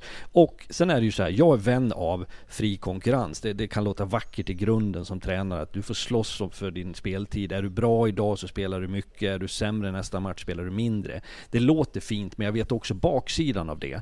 För att någonstans de här Eh, individerna har ett behov av att känna trygghet och veta att jag, jag, kan ha en sämre dag, jag får ändå behålla min position. Det är så du bygger ett självförtroende. Så att det där pusslet är svårt. Det, det ligger i tränarnas uppgifter så att det inte är ett dugg synd om dem att hantera det. Men det är en utmaning, det kommer vara en utmaning för många lag, men i synnerhet för, för de bästa lagen att, att verkligen skapa den där förtroendet mellan tränare, spelare, speltid. Du vet att jag är inne i minus två idag, jag får ändå vara kvar kommer vara en utmaning. Ja, men om man kollar på de som jag nämnde där, Kim Johansson, Jesper Lindgren, Jakob Andersson och, och Vete Vainio som ju var skadad hela förra säsongen i princip. Han gjorde sin första träningsmatch häromdagen eh, har jag för mig. Jag menar, eh, Kim Johansson gjorde dryga 35 poäng senast han var i Hockeyallsvenskan. Jesper Lindgren gjorde 37 poäng i, i fjol. Jakob Andersson var etta PP-back senast han var i Hockeyallsvenskan i Björklöven. Gjorde 27 poäng på 49 matcher. Och Vete Vainio hävdade ju många var en av ligans bästa backar i fjol av de sex matcherna vi fick se honom innan skadan. Det var ju en avstängning eller grejer där också. Jag menar, det är ju, det är ju, okej, okay, det är ett lyxproblem. Jag säger ju inte att det är negativt där, men det är ju väldigt, väldigt många som kommer att vilja spela powerplay som kommer att bli sura om de inte får göra det. Ja, och några, några säger jag då, det är inte bara en, några av dem kommer få ställa sig bakom. Och har man köpt det och är beredd på att ta det här, då, då kommer det tas emot bra. Men eh, några kommer få gå ner i poängskörd och några kommer få gå ner i, i speltid, så det, ja. Fredrik, då ställer frågan till dig som tränare. Hur tror du att Viktor Stråle hanterar det här? Jag tror att man har det här dilemmat i åtanke och någonting som man tillsammans med Kente naturligtvis har resonerat kring. Sen tror jag att det funkar så att vid signering, när du ger dig förutsättningar inför en säsong så är du väldigt tydlig. Daggen var inne på det, man blir lovad. Även om jag som tränare gärna varit försiktig med det där. För att jag tycker någonstans att det, jag ska inte sitta i maj eh, och tala om för en spelare exakt hur mycket den ska spela eller du är en första PP. Det är svårt, men man måste ju ändå ge någon hint för att spelaren ska välja. Annars går man till en annan klubb. Så man, man hamnar i ett slags gisslandrama där.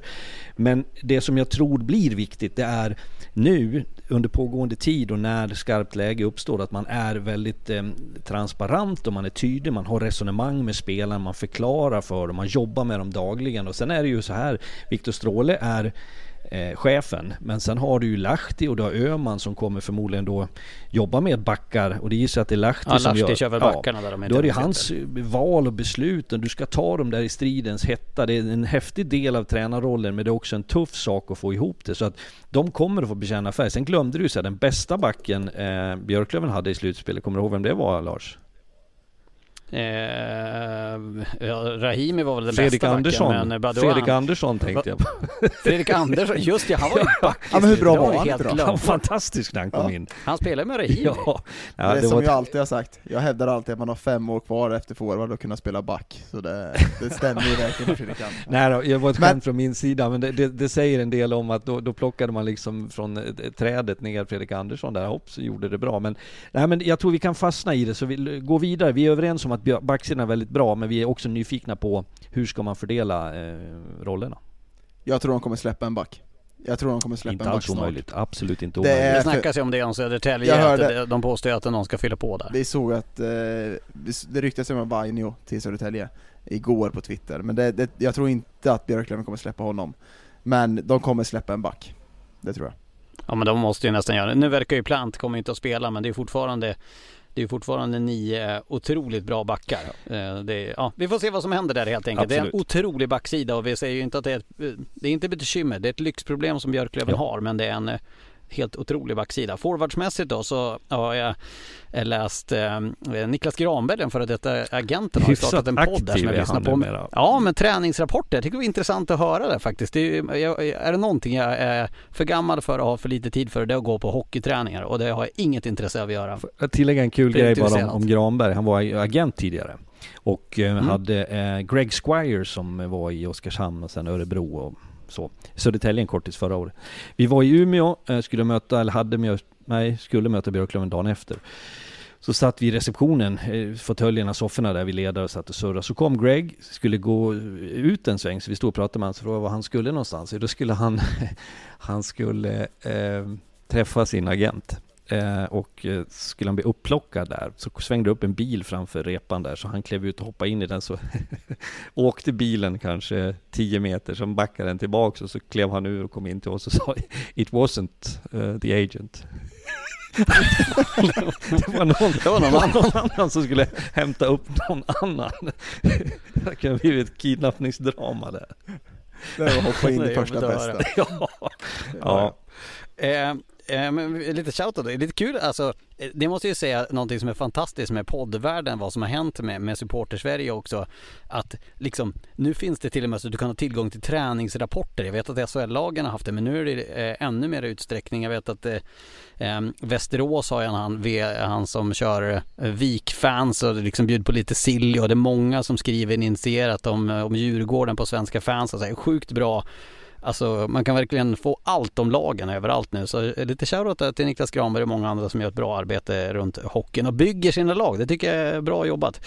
Framåt, det som jag ville säga med det där var att eh, de har satt ihop en ny första kedja med Jerry Fitzgerald som spelar tillsammans med Maxime Fortier och Nick Schilke som eh, sägs eh, ska ha mer passion tillsammans än The Super Babies 2 som filmen hette där Fitzgerald. dra, dra inte upp det där nu. Bilden kom ut på Twitter, det var folk med om. Ja, vi kan inte ta det igen. Nej, vi Jag det. tänker bara på Pierre Schilken när du säger Nick Schilke. Just det, domare från Norrbotten. Han har bara fått utskällningar av x antal gånger kan jag säga. Då är vi två Dagen. Mm. Jag Men tror fler i Hockeyallsvenskan Han ändrar, ju, han ändrar ju domarskap här i slutet på sin karriär och var, han visste att han skulle lägga av så han försökte ju skapa vänner där. Men jag, jag älskar Kilken, vi hade en jävla härlig vänskap faktiskt. Ja, men till, till forwardsidan, Pierre Schilken och Said, så eh, alltså Nick Schilke får ju lovord från eh, i princip alla hörn och kanter och, och det är ju många SHL-sportchefer till och med som säger att de var helt övertygade, övertygade om att han skulle spela i SHL. Det kommer han säkert göra, det kommer han göra nästa år också. Han är så pass bra. Eh, Men alla, alla eh, deras utländska spelare ser ju bra ut och verkar få eh, en skjuts i år också. Kente, återigen vis- vissa fingertoppkänsla på de här nyförvärven, men det, Vänta så ska vi se det först. det exakt, det är en försäsong, eh, men det, de brukar ju faktiskt inte de här utländska spelarna vara så bra på försäsongen, och det är väl det som är positivt för dem också, att eh, de ser bättre ut nu på försäsongen än vad man brukar, för de ligger lite efter med träning och sånt där eh, oftast, men de ser bra ut och han kommer spela i SHL om inte Björklöven tar steget upp. Fredrik, vad, vad tänker du i övrigt då? De har ju också fyllt på, vi var inne på det tidigare med Joel Mustonen, det har gjort och Gustav Possler som ju har SHL-rutin från både Modo och Djurgården som kommer längre ner i hierarkin och då man får en breddning på forwardsidan. Du är rätt ute. Jag håller med dig om att det ser väldigt, väldigt bra ut för Björklöven. Eh, jag ehm, har ju de enda funderingarna som jag tänker mig eftersom jag får stå för någon sån här kontrast. Det är ju när man ska leva under lite mer favoritskap, lite mer ehm, Lite fler bra spelare, även där forwardsidan kan man ju fundera precis som i många topplag. Hur ska du fördela istid, roller, vem är första PP-lina? Vem ska du ha inne på slutet av matcherna när du jagar och så vidare. Eh, angenäma bekymmer, en fin trupp att jobba med. Umeå visade ju förra säsongen sig från den bästa sidan publikt och eh, laget rent passionerat. Så att, eh, sen, sen, eh, sen får vi se, det, är- det är ju det här rent generellt ska jag säga. Alla de här lagen vi pratar om nu.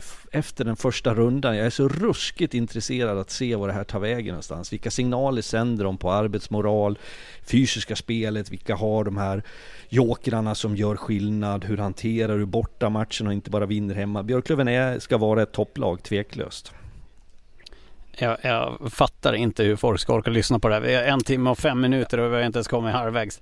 Eh, Kristianstad, vi har kvar Ställ SHL inte så också, mycket frågor då Lars Nej, Lindberg. exakt. Jag ska försöka att inte göra det, men det är ju intressant och kul och folk säger att de vill ha långa dem. vi- får slå av dem om de inte Vi har ju orkar. suttit och kollat träningsmatcher, man blir ju sugen på det här nu. Det är liksom, nu får det slut. Kristianstad såg du här nyligen Daggen var, och du tyckte att de såg jättebra ut i en period och, och de har ju visat eh, med att besegra SHL-lag på försäsongen också. Ja, och, men kolla, jag kollar lite på dem i, i, i många matcher faktiskt, och de, de ser sådär, som jag sa innan, Kristianstad bra, det, det kommer spelare överallt, det är ingen som har tid med pucken när de kommer och som jag skrev till Fredrik, det är ju topp tre skrev jag, jag var helt i extas när jag såg dem och, och sen helt plötsligt bara Djurgården en växel till och då vart de små.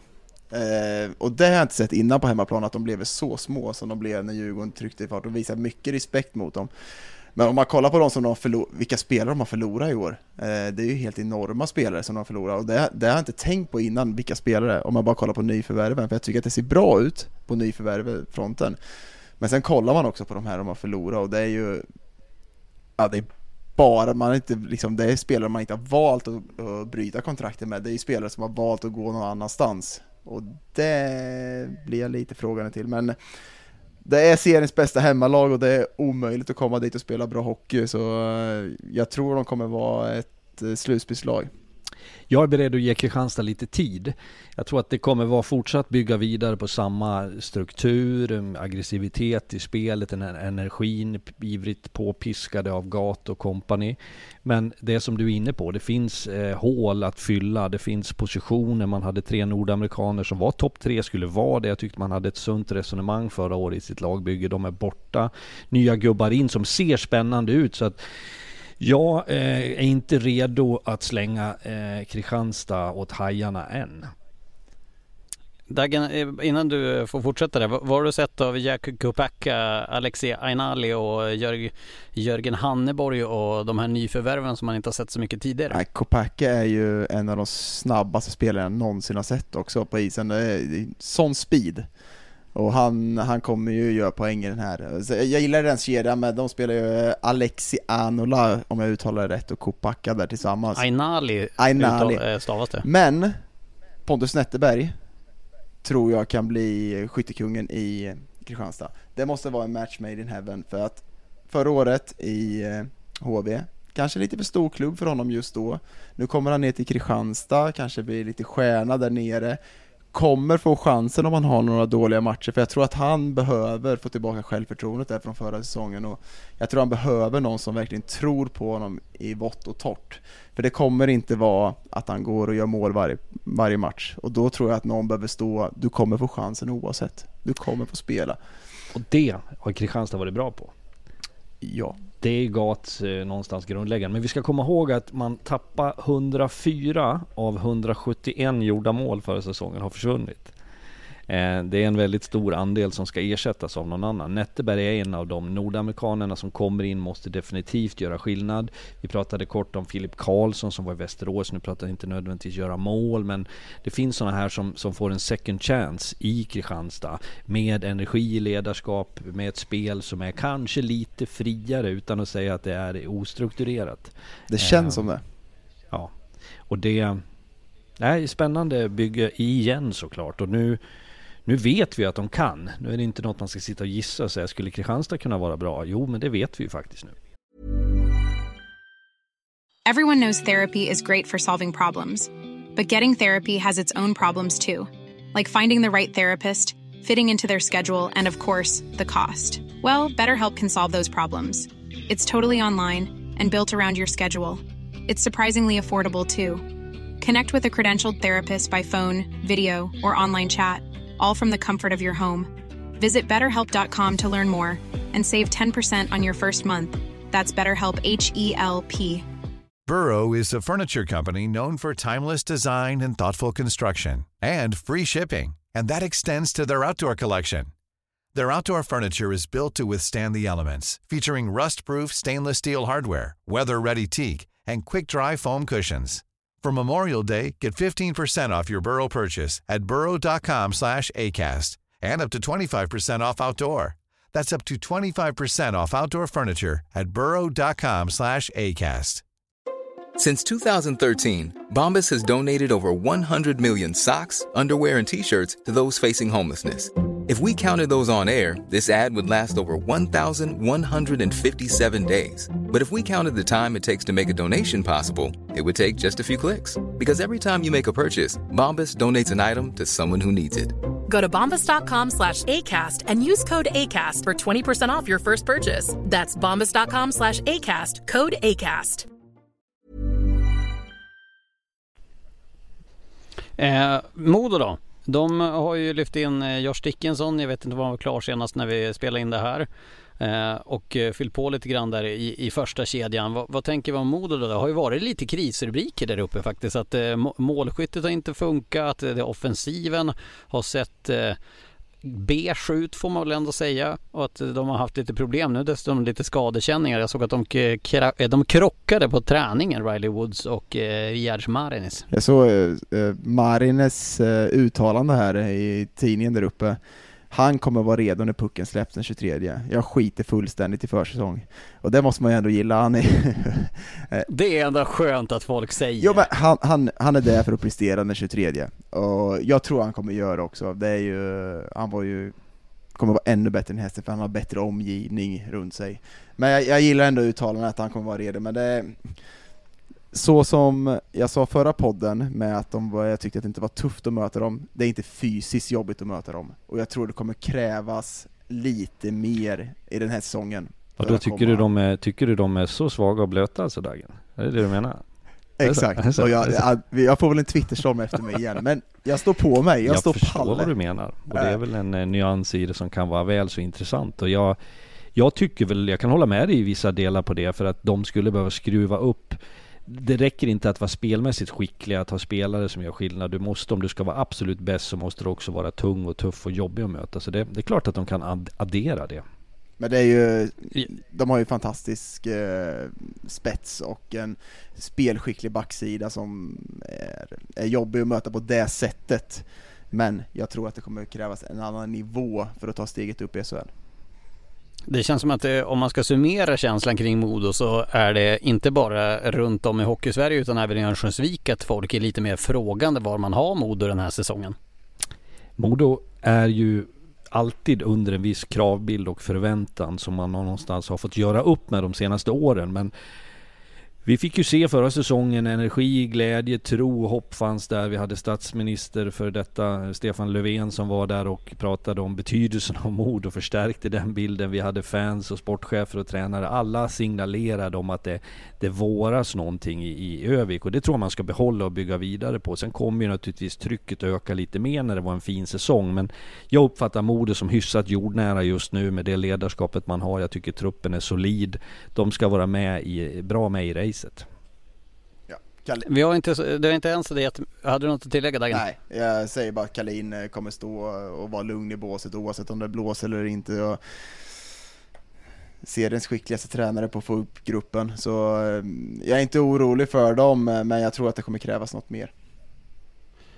Vi går vidare till Mora då. Senast när vi spelade in så hade ni sett eh, Fredrik då, det var du sett dem i Norge. Jag tyckte att de såg lite små ut när de spelade sina matcher där borta i, i Norge. Och nu kommer man eh, då in i den här eh, säsongen med att man har försökt eh, addera backar i Johannes Johannesen tillsammans med Alexander Modén för att fylla upp för Axel Bergqvist. Man har försökt bygga en ny andra kedja med Kevin Hancock och Patrick, Patrick Harper. Vad eh, har ni sett? Vad har ni läst? Vad har ni känt för vibbar ifrån Dalarna? Jag, Fredrik, du får börja som bor Ja, där. som bor i närheten åtminstone. Eh, vid södra Siljans strand och Mora ligger vid norra Siljans strand bara för att ge en geografilektion. Men Mora eh, har hoppet tycker jag. Någonstans finns det en jag träffar lite folk som har inside där och det, det, känns som att de mår rätt bra. De tycker att de har något spännande på gång men håller en ganska ödmjuk, ödmjuk profil. Eh, och jag tycker att man gör rätt i det, för det finns inte samma förutsättningar ekonomiskt kanske som de här absoluta topplagen. Men jag tycker att Mora är duktiga på att förvalta de som kommer dit, försöka göra dem lite bättre. Och på, där finns det ju lite spännande namn ändå som jag tycker gör någon skillnad. Mm. Ja, det, enda, det enda jag frågar till, jag tycker att de har en, en helt okej okay trupp, men de, de är lite framtunga. Eh, jag tror man på sikt kanske måste offra någon av de här forwardsarna eh, och släppa dem och, och ta in lite mer bygga upp en bättre målvaktssida, kanske kolla lite på så som Karlskoga byggde när Karl Helmersson kom in, att man försvarsspel, vart lägger man pengarna? Nu har vi lagt pengar på offensiv med, eh, med Ljunggren och de här i många år. Det har varit bra, men är det tillräckligt bra? Eh, jag tror att man måste tänka om lite på tänket och jag Hedberg att han inte vill satsa mer på målvakterna blir man ju lite... Eh, sen så tycker han säkert att de är jättebra, men eh, ja, de är lite för svaga för mig. Ja, men jag har uppfattat eh, honom vid något tillfälle uttala sig, inte kritiskt men åtminstone att, att det skulle behöva vara ännu bättre prestation om jag pratar förra säsongen på målvaktssidan överlag. För det är, det är ju så en oerhört viktig del och det, det vet väl han om något, om någon. Eh, men Ja, du, du, du pratar om liksom sättet att spela på, använda gubbar, försvarssidan, viktig, solida backar. Ja, eh, det är svårt att kanske komma åt dem. Jag vet inte vad man får för pengarna idag riktigt om du börjar jaga nyförvärv och om prioriteringen kanske får ligga på ett annat sätt. Men det som jag tycker är till deras fördel bara för att avsluta min uppfattning om Mora det är att jag tycker det, det verkar pågå en, en, en bra verksamhet. Jag, jag, uppfattar inte att det är massa tjafs och, och konstigheter utan man har tro på sitt ledarskap och sättet man spelar på. Det verkar vara hyfsad harmoni. Men man måste vara bättre med, för det är det man har fallit på de här två senaste säsongerna. Förra året var man ju direkt svaga stora delar av första tredjedelen, halvan nästan, för att sen vara ruskigt bra. Men då kommer du på efterkälken. Ja, och sen vaknar Måns Karlsson, Ljunggren och Jan Persson på rätt sida så är ju deras PP är ju något enormt. Det är ju så jobbigt att komma dit och spela. så, är, så vaknar de liksom lite på rätt sida där eh, några matcher så de kommer ju ösa in framåt och så då, då, kan man väl släppa in någon extra bakåt men det är väl det är jobbigt när man måste göra upp mot 5-6 mål varje match för att uh, kunna vinna. Men De, ju, De kan ju andra sidan göra det. Det är det som Ja, är bra med dem. de kan ju göra sex mål var i en match. Så det är väl seriens bästa Fabian powerplay. Ilestedt eh, ska jag vilja lyfta där. Ja, bästa powerplay i ligan, sorry att jag avbröt dig där Daggan. Men eh, Fabian Ilestedt är jag också lite spänd på. Jag, jag kommer inte att släppa in er mer där. Vi måste på något sätt gå framåt. Sorry ni som lyssnar om ni tycker att jag försöker driva fram. Nu är det så. Eh, det ska bli kväll någon gång också. Södertälje, nu ska jag göra generalfelens generalfels generalfel. Jag hävdar att Södertälje är for real den här säsongen. Det är försäsong jag bygger det på. Och eh, lite hypen från Andreas Häggström och Mauri. Men Sorry SSK, Södertälje-podden som jag nu lyssnar åker på. ni ur när Det var Ja, insatt. Är Lars jag lyssnade på dem när jag gick jag gick efter, efter stranden eh, i Grekland när jag var på semester för två veckor sedan och lyssnade på Södertälje-podden. Det är, det är så nördigt och härligt att lyssna på när man går eh, med lite morgonsol i ansiktet och höra på. Nördigt och eh, kritiskt snack från fans. Men, men jag tror på riktigt på Södertälje. Alltså, det känns som att det kan vara på riktigt i år. För topp fyra typ. Ja. Jag säger inte att de ska bli det, men det finns eh, absolut en möjlighet till det. Nej, men det, det, det finns verkligen det. Och eh, man gillar ju den här tränarstaben med eh, Bogren och Zachrisson, de ska bygga en ny kula med Georgsson eh, uppe över dem liksom, och det känns som att det, Med Winnerbäck som på. sportchef kan det bara gå bra. han hade någon skö- Grossman som fystränare också. Han ska, ju, han ska ju kunna stånga sig genom sargen. Ja, men ska han ha kostym med Georgsson nu? För när han stod i Västervik stod han ju med mössa och mjukisbyxor och kollade hockey, men nu kanske det blir kostym när det är större plånbok, men Det var ju samma för Karlin. Han fick ju också ta på sig en kavaj när han kom upp till Övik. Oh, men då ser han ut som en busschaufför när han har, alltså, han är inte helt bekväm i kavaj. Eh, det tror jag inte Georgsson är heller. Men ja, eh, Södertälje är ju ett av de lagen, jag sa det om något mer Vita Hästen och jag kanske har slängt mig med det begreppet tidigare, men av 14 lag så säger att det är en handfull som är lite extra spännande att se vad det kommer att bli av. Så är Södertälje ett av dem, absolut. Och det har ju med historien att göra, det är en klubb som har varit med länge, det finns ett Någonstans finns ju en dynamik i SSK som när det går tungt är plågsam, tror jag, eh, att vara involverad i klubben för trycket blir hårt. När det går bra är det helt fantastiskt och nu har det ju ljusnat och med tanke på förra säsongens eh, bedrövelser så har man nu byggt upp det, plockat in tycker jag spännande namn och ledarstaben inne på som känns intressant. Så att alla förutsättningar finns ju där och som du säger Lars, försäsongen, om vi nu ska dra några slutsatser av den, så ser det ju briljant ut. De är ju klara för att gå upp. Ja, och det är väl det som är faran. Alltså, att eh, Scania-rinken börjar eh, känna av lite vibbar här nu också. Om att eh, det kan vara framgång som, som kommer framöver. Men, 5-1 mot Karlskoga just bara- nu dock. Så? Karlskogas målproduktion har kommit igång och Södertälje har gått neråt. Så det, det händer grejer på Är det 5-1 försäsongen. Punkterade du Lars-ballongen nu? Jag hör ända hit från sista, Umeå. vilar väl sista veckan? De gjorde fem mål på en minut när Lars satte upp dem. Karlskoga. Jag ska inte förvåna mig för fem öre. Men, men jag måste bara säga, den här forwardsidan, alltså det är ju intressant. Cold Castles tycker jag ser intressant ut. Du har Filip Engsund som man får se där riktigt vad man kan få ut av. Du har kvar Dahlström. Du har Alba som ju får gå i en kanske nedre region, alltså längre ner i hierarkin. Albert Sjöberg kan ta nästa steg som hade en intressant säsong i fjol. Nikola Pasic vet ju du Daggen, du spelar med honom i Karlskoga. Du har Linus Widell på det här. Du kan ha Liljevall med, med det oket som ledare som center. Du har Viktor Liljegren, Renars Krastenberg som jag har väldigt, väldigt mycket gott om. Jag tycker att det finns någonting där. Jag tycker att eh, det här ser väldigt, väldigt intressant ut. Nu ska vi dock säga en liten brasklapp. Det är ju väldigt många andra lag som också ser bra ut.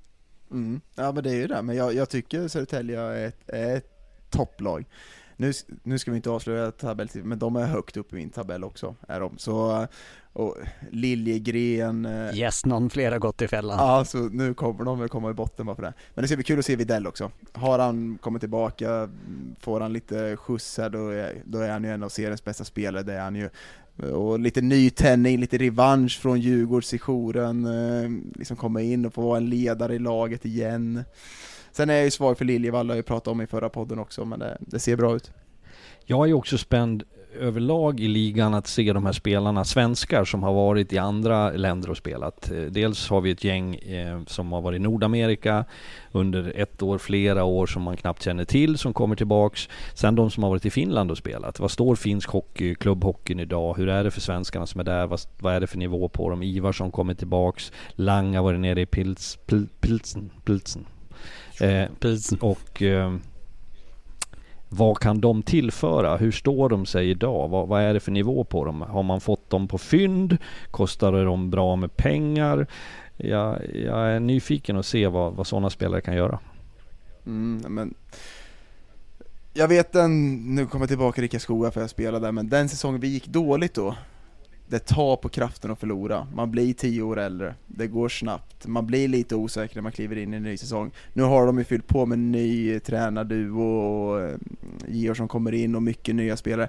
Men de som är kvar har fortfarande en osäker känsla, man är lite sådär, ah, kommer det bli en sån här tung säsong igen? Men jag tror att de har för många nya och för många bra spelare för att hamna där igen, tror jag. Och en sista plusgrej för Södertälje. De gynnas av att Djurgården åkte ur. Att AIK ser bättre ut. Även om inte det är ett äkta, jag ska inte ge mig in i det så jag får skit. Men vad är ett derby? Man, säger man fel så, så, får man ju skit. Men, men de tillhör 08 området i alla fall och de kommer ha fantastiska matcher mot Djurgården, mot AIK, hemma i Scaniarinken och på Hovet. Det kommer att bubbla och det skänker ju också energi. Och redan första matchen 30 september, första i Scaniarinken, helt slutsåld redan Häftigt. mot Djurgården. Det är en bra inramning. Dit ska vi också och, mm. och uh, köra studio. Men uh, från uh, just Södertälje, innan vi går allt för djupt där, så, så gjorde man ju också sig av med, eller Josef Berger lämnade Södertälje i veckan för att gå till Tingsryd, vilket blir bryggan över till att prata om Tingsryd som har fyllt på. Eh, Daggen, du såg dem i någon träningsmatch där de eh, såg fysiska och tunga ut och helt plötsligt så var du charmad. Vad tror du om Tingsryd då, som ju många eh, av de här eh, andra experterna som vi redan har hört eh, tippar långt ner i tabellen? Ja, det, det är nog det vi får ha dem. Eh, kommer de in precis på slutspel så får, är det en positiv säsong, men de, de spelar fysiskt. Eh, Glader, vad har han för hockey, vad har han för filosofi? Det ska bli kul att se vad han... Det jag sett på försäsongen så är det mest fysiskt spelbara, jag ser inte riktigt de här eh, linjerna som man... Jag tyckte när Brogen, eller Bogen, så hade man ju klart och tydligt vad man skulle göra. Eh, det känns som att de försöker spela mer hockey, eh, vara mer kreativa nerifrån och det kan bli lite farligt tror jag, för att man måste nog hitta en kombination där med det fysiska spelet och kanske jobba tillbaka till det man var bra på förra säsongen. Jag är nyfiken på att se de här som var väldigt skickliga i Tingsryd, hamnade i SSK, kom tillbaka hem, inte riktigt eh, X-kategorin på samma sätt utan de är tillbaka ganska omgående. Simon Norberg försvann ju tillbaka redan under säsongen. För det är så här, det måste vi komma ihåg, att varje miljö och klubb är unik. Vissa passar bättre att vara på en mindre ort där du kan cykla till varandra och ta en kaffe på kvällen. Du möts i den enda matbutiken. Du har mindre press och tryck utifrån.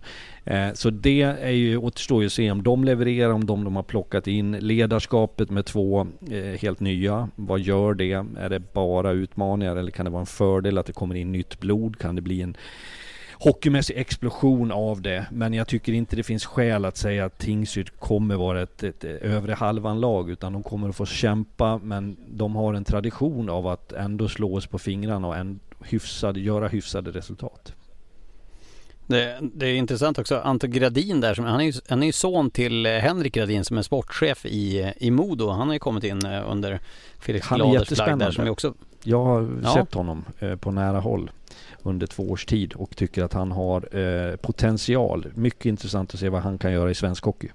Jag kommer sakna mm. Larry Pilot mest av alla, dock. Det är riktigt ja. svårt att inte ha Larry där och se hans uh, härliga uppsyn där i basen. Kommer inte han att dyka upp där då? Han och Mike Elber står och gnabbas lite på läktaren. älskar Pilot. Älskar. Ja. Så det är synd att han inte kommer stå där i båset faktiskt. Snacka om legendar. Ja. ja. eh, vi går vidare till Västervik då. Och eh, jag, eh, jag är inte den som brukar tycka speciellt mycket i, eh, i eh, hockeysvängen för det, det är inte mitt jobb, det är ert jobb. Men eh, Ja, Västervik har överraskat många år och det kommer säkert göra i år. Jag går väl på generalfelet här men det här är ett lag som jag är lite orolig för. Jag tycker att det här känns ganska trubbigt. Börjar du Fredrik? varsågod. Jaha. Nej, jag, Det- jag, så, jag, jag håller med eh, Lars. Det, det kommer vara en tuff säsong för Västervik. Det händer mycket, det kommer in en ser andra tränare till Gudmundsson. Det blåser lite vindar runt omkring, att det händer mycket och mm, truppen ser inte tillräckligt stark ut. Jag tycker att det är en bra målvaktssida, men resten så är jag väldigt frågande till. Eh, och kommer de klara det här utan Georgsson? Eh, får de högt på de här utlänningarna som de har tagit så kan, kan det bli bra men jag tror att det kan bli en väldigt, väldigt lång säsong i Västervik tyvärr. Eh, för det, det, det är en för svag trupp och det blåser för mycket runt omkring klubben just nu. Eh, så jag tror att de behöver lite lugn och ro. Jag har stor respekt för Martin Gudmundsson. Jag tycker att han förra säsongen gjorde ett gott intryck. Det är en liten klubb, begränsade förutsättningar. Jag tycker att han fick igång det på ett bra sätt med det man hade då. Jag vet, jag hade något samtal med honom under sommaren hur hårt han har fått jobba. Han är ganska ensam i sin position där så att det ligger mycket ansvar på honom. Han har gjort sitt yppersta men frågan är hur långt det räcker. Det är direkt avgörande av eh, kvaliteten på de nordamerikanerna som har kommit in. Och jag gissar att det är, det inte det lättaste. Det finns ju naturligtvis eh, pengar. Du får vad du betalar för lite grann. Sen kan du göra fynd. Och det som skulle kunna... Det har de ju varit Det väldigt har bra de på. varit och det som skulle kunna vara till deras fördel. Har man en liten svagare trupp i övrigt, för jag tycker kanske inte att mellanskiktet, om jag uttrycker mig så, i Västervik är tillräckligt bra om topparna inte skulle vara perfekta. Men de här nu kommer in, de kommer att få topproller, de kommer att få ledande positioner. Får man igång dem och de levererar, då kan det bli bra. Bättre åtminstone. Eh, ja, eh, det är väl ungefär det vi kan säga om eh, Västervik. Jag, jag säger ju fortfarande att det här är eh, ganska stora frågetecken. Vi har, jag har inte sett speciellt mycket av Alexis Daust och Troy Loggins och Grayson Pavelchuk och Marcus Vela. Så vi får se vad som händer där. Dagen, Nej men det hade vi inte hört om de andra heller, så det ska bli kul att se om det är Georgssons fingertoppskänsla sedan tidigare, eller om det är Västervik som förvaltar de här spelarna bra. Och det, det ska bli kul att se faktiskt. Det är jag lite nyfiken på om det, om det är spelarna i Västervik som gör att de trivs så bra där, eller om det är Georgsson som har haft fingertoppskänsla. ska säga det också, man har ju tagit Morgan, Morgan Persson som assisterande tränare som har tagit från totalrivalen Vimmerby och det vet att det där, går mellan där, det är icke populärt kan jag Det säga. är ju Astrid Lindgren area där så det kan ju Ja, nej, kommandoran, hålla sig. kommandoran kanske dyker upp. Ja, jag var där och dömde här i förra fredagen och gjorde en bedrövlig domarinsats, så jag I Vimmerby? på i Vimmerby, ja. Vansinnigt, dock bästa, vansinnigt god korv med bröd. Jag åkte, när jag bodde i Oskarshamn, älskade att åka till Vimmerby på söndag och kolla Hockeyettan, men det var, jag åt ju 14 korv med bröd, typ. Och det är här nere i syd, i division 1, otroligt bra domarfika. Alla division 1-klubbar Jag vill bara säga det fanns. Otroligt bra domar. Nybro nu, köttbullemacka före matchen. Oj. Kanon. Vänta bara till du får pressfika i Hockeyallsvenskan. Jag kan säga att det, det, det, ämnar till att ha karaktär när man kommer ut i arenorna. Vilket jag inte har. Punkt. Eh, vi går vidare till Västerås där eh, det inte har hänt så jättemycket sen eh, senast eh, vi eh, spelade in podd. I alla fall när det kommer till spelare in och ut. Det jag har läst av av Västerås-fansen och lite av de matcherna man har sett så tycker jag att det låter ganska frustrerat från fansen och det känns som att eh, oroat är ordet som jag försöker läsa av mellan raderna. Jag anser ju att Västerås eh, alltid, eller åtminstone ofta, utger sig för att vara ett givet topplag. Man har en sån aura som jag samtidigt gillar. Jag har varit på dem om det här förut och jag tror att jag har fått någon ibland som har tyckt att jag är elak som säger så. Men det är deras sätt att eh, framföra sina idéer och tankar på att det här ska gå bra. Man läser om ambitionen, man vill slåss om en SHL-plats och det, det måste man kanske göra. Det är en hyfsat stor stad med ett eh, relativt stort intresse. Man har fått med sig finansiärer och sponsorer på ett sätt som gör att man bygger upp någonting. Och då kommer ju förväntningarna. Eh, och det är ju det här som är svårt att leva upp till när du lovar mer eller mindre att nu kommer vi gå före vi satsar i en så pass bra liga som Hockeyallsvenskan ändå är. Och min enda känsla där, jag tycker man har plockat några bra sådana här som Kokkonen Boom till exempel som var med och gjorde resan i HV förra året. Man har fått behålla en hel del spelare som ändå har gjort det bra. Sen är det ju eh, på spetsarna, på importerna som måste, eh, de måste, de måste vara bäst. jag, jag, jag älskar att de är kaxiga Västerås. Jag, jag gillar den attityden, att de går ut med en offensiv tänk, med hela klubben går ut med den här SHL-satsningen och Men det är ju Ja, jag, jag, jag gillar den här truppen. Jag har ju svårt att se att de inte skulle lyckas i år. Eh, och jag, som jag sa, Kik är ju en av mina favoritspelare och ett av de bästa nyförvärven och det vimlar ju av bra spelare så är de inte topplag i år, eh, som jag verkligen tror, så blir jag väldigt chockad över, för det, det är en alldeles för stark trupp för att inte vara det. Sen Filip Wiberg, jag vet inte om vi pratade om honom förra gången, jag döm, har ju dömt honom mycket eh, i J20, det kan bli en riktig hit också, eh, kommer från Västerås J20, har dömt honom lite när han eh, har mött division 1-lag, och riktigt kaxig och bra spelare. Jag känner att det ska bli kul att, eh, att få se liksom Västerås på riktigt i första matchen. De har Djurgården i premiären nästa fredag och det känns ju att vi får en liten fingervisning där när det verkligen drar igång på allvar. För jag förväntar mig inte att eh, Johan Gustafsson och de här riktigt rutinerade, Daniel Gunnarsson och så vidare, att de här ska vara bäst på försäsongen. För är du över 27 och du spelar i Hockeyallsvenskan eller SHL, då är du dålig på försäsongen. Det är i princip en regel som man kan följa typ jämt. Men jag håller med om det, om att vi kan få en ganska ordentlig fingervisning vad, vad Västerås kan göra redan i premiär. Ja, jag tycker bara säga den matchen är Ja, jag uttrycker det så. Vi kan se vad de skulle kunna göra, men Västerås skulle kunna torska 5-1 eh, på Hovet och det är i sig ingen eh, som förstör deras säsong om det hanteras rätt. Men jag ger, jag, jag vill ha fler matcher än en Lars. En? Ja, men det, ja, en match kanske inte räcker. Men det är ju, de har ju en perf jag skulle säga att det är den perfekta öppningen för dem. De kan åka dit utan press, ingenting. Eh, de har storsatsat i år, men det är fortfarande de som är underdogs. Så eh, de kan åka till, eh, till Hovet utan press och spela ut sitt spel och kanske lägga sig lite mer på en defensiv och, och försöka jobba och trötta ut Djurgården på ett helt annat sätt. Så perfekt premiär tycker jag. Det, det gör man ju. jag som ser på, på NFL, det gör ju det att första veckan, då är det bara 17 grundseriematcher, det gör man att man har ju redan bestämt vem som vinner Super Bowl första veckan. Det är ju liksom klart efter första matchen. Man överanalyserar exakt som på försäsong man har dömt allting direkt innan man har spelat första tävlingsmatchen och sen efter första riktiga matchen. De har redan bestämt vilka som kommer vinna och det finns liksom ingenting som kan hända efter det. Sen kommer verkligheten ikapp där vecka tre eller någonting. Det var väl som mina sms till Fredrik att Kristianstad skulle vinna och Djurgården skulle komma sist och sen small det bara. Så. Jag tror att man ska tänka så här, med risk för att låta tråkig, men man ska, för att du ska få någon form av så besked på ett lag så behöver du se dem i Ta Västerås som ett exempel. Du ska till Hovet möta Djurgården i premiären. Det är en typ av match. Du behöver få en hemmamatch mot ett eh, nu ska inte jag säga jämbördigt lag som att Djurgården ska vara mycket bättre än Västerås, men jag, jag anser att Djurgården är, ska vara före Västerås. Men en där du kanske ska kunna vinna knappt hemma. En där du ska åka och möta ett lag som inte någon tror på på bortaplan. Alltså det finns olika utmaningar som kommer komma relativt tidigt under säsongen för alla lag. Som jag är nyfiken att se hur de hanterar det. Eh, Dagen, något att tillägga, tillägga på Västerås? Nej, det, jag, jag, det, ska vara ett topplag och det kommer vara ett topplag. Men det är som vi har pratat om innan, det är disciplinen. De hade stora problem förra året och jag märker på försäsongen nu, de tar ju otroligt mycket utvisningar.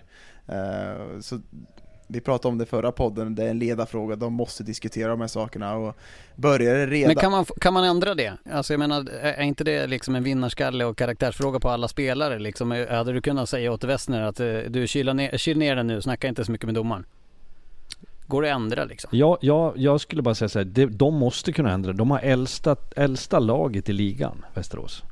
Om inte det äldsta laget i ligan kan förstå konsekvenserna av att tappa tålamodet och dra på sig utvisningar eller gå ifrån spelidén, då har man jobbigt.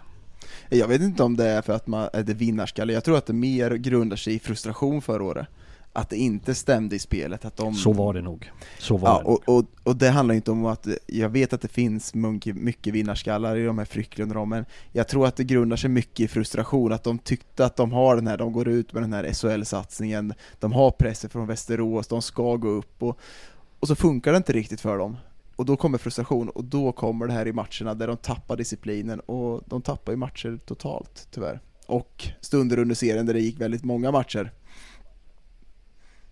Vi, vi kommer att prata mer om Västerås eh, senare. Vi går över till Östersund då, som är det sista laget i Hockeyallsvenskan när vi når en timme och 40 minuter snart. Det, Herregud. det blir långt det här. Det här kommer att bli långt. Och är det någon som har ljudstrul nu, då kommer jag på riktigt att säga upp mig. Eh, men det tar vi sen.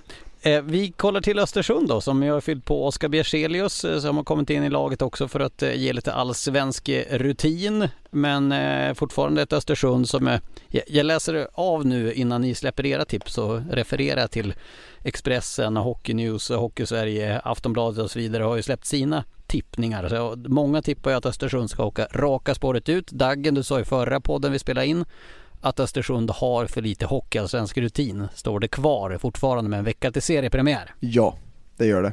Eh, även lite frågande till målvaktssidan som jag sett. Eh, tycker inte Sami Perhonen eh, ser tillräckligt bra ut, så jag tror att Isak Mantle kommer att stå mer matcher än vad de har tänkt. Eh, däremot är jag imponerad av de här division 1-spelarna, jag tycker Karl Skärström ser eh, riktigt vass ut. Eh, så Saknar lite allsvensk rutin, jag tror att det kommer behövas tas in lite till, eh, men jag hoppas att de har lite is i magen och väntar lite och ser hur serien utformar sig lite, för det, det är många lag som kommer eh, slåss där nere, jag tror att det kommer bli två skikt i serien, så har man lite is i magen där så tror jag att man kan göra det bra, men Sam Militic ser ju såklart intressant ut också, men eh, det är lite för lite allsvensk rutin i den här truppen. Vi gör det också jävligt enkelt för oss, alla experter, vad vi nu kallar oss, om vi är det, men att sätta dem... Eran yrkesroll är att ni är Ja, experter, det är en eh, arbetstitel. Men att då placera dem sist, det, det finns ju också på goda grunder, för vi vet av tradition, av hävd, att det är svårt att att etablera sig. Eh, man kan ju även med dagens, eh, ja man kan ju rädda sig kvar ändå om du växer under säsongen. Men det är viktigt att man skapar rätt atmosfär, att man kommer rätt in i den här säsongen så att man inte föder för något no, allt för brutalt tuffa. Har man SSK tror jag hemma i premiären, eh, sen har man AIK hemma va? Spelar de två raka hemma, kan det vara så? Ja, AIK är den Ja. eh, onsdagen efter det. Då ska vi upp till Östersund, det blir Ja, kul. men det kommer att vara, det kommer att vara en prövning Ner för för mig, Östersund. för- Och precis som vi har pratat vissa andra lag, hur man eh, tar sig an till exempel Djurgården. Du pratar Daggen om hur deras resonemang går. Man pratar om utmaningar man ställs inför. Östersund har annorlunda utmaningar men det är likförbannat det som måste klargöras så att inte det kommer som en överraskning att man förlorar mer än man vinner. Och att man inte kan tappa huvudet och humöret. Men man får heller inte göra Troja-felet förra säsongen där man sa att vi ska liksom utvecklas under säsongen. Du gör inte det bara med bra träning och bra råd. Du, du, du måste också ha ett material som är med på allvar och där eh, finns det eh, utmaningar. Vi ställde oss frågan i fjol redan, vad skulle Troja ha varit utan Joakim Hilding förra säsongen? Men hur många poäng hade de inte fått med sig om inte Hilding hade öst in poäng och varit den ledande poängmässiga spelaren? Här har ju de gjort samma satsning i Östersund och ha den ledande första kedjan i den här Guillaume Leclerc. Ja, visst är det härligt Emil att säga. Jag som är lite frankofil som det heter när man gillar Frankrike. Leclerc. Leclerc. Men eh, och och Sam Militic har ni lyft upp tidigare också. Men, men det är ju ett Östersund som, det är ju, ska jag vara tråkig så blir det ju så att det är svårt att avgöra vad man kan begära av Östersund förrän man sett dem i hockeyallsvensk miljö. Trots att det är många spelare som har varit i den här ligan.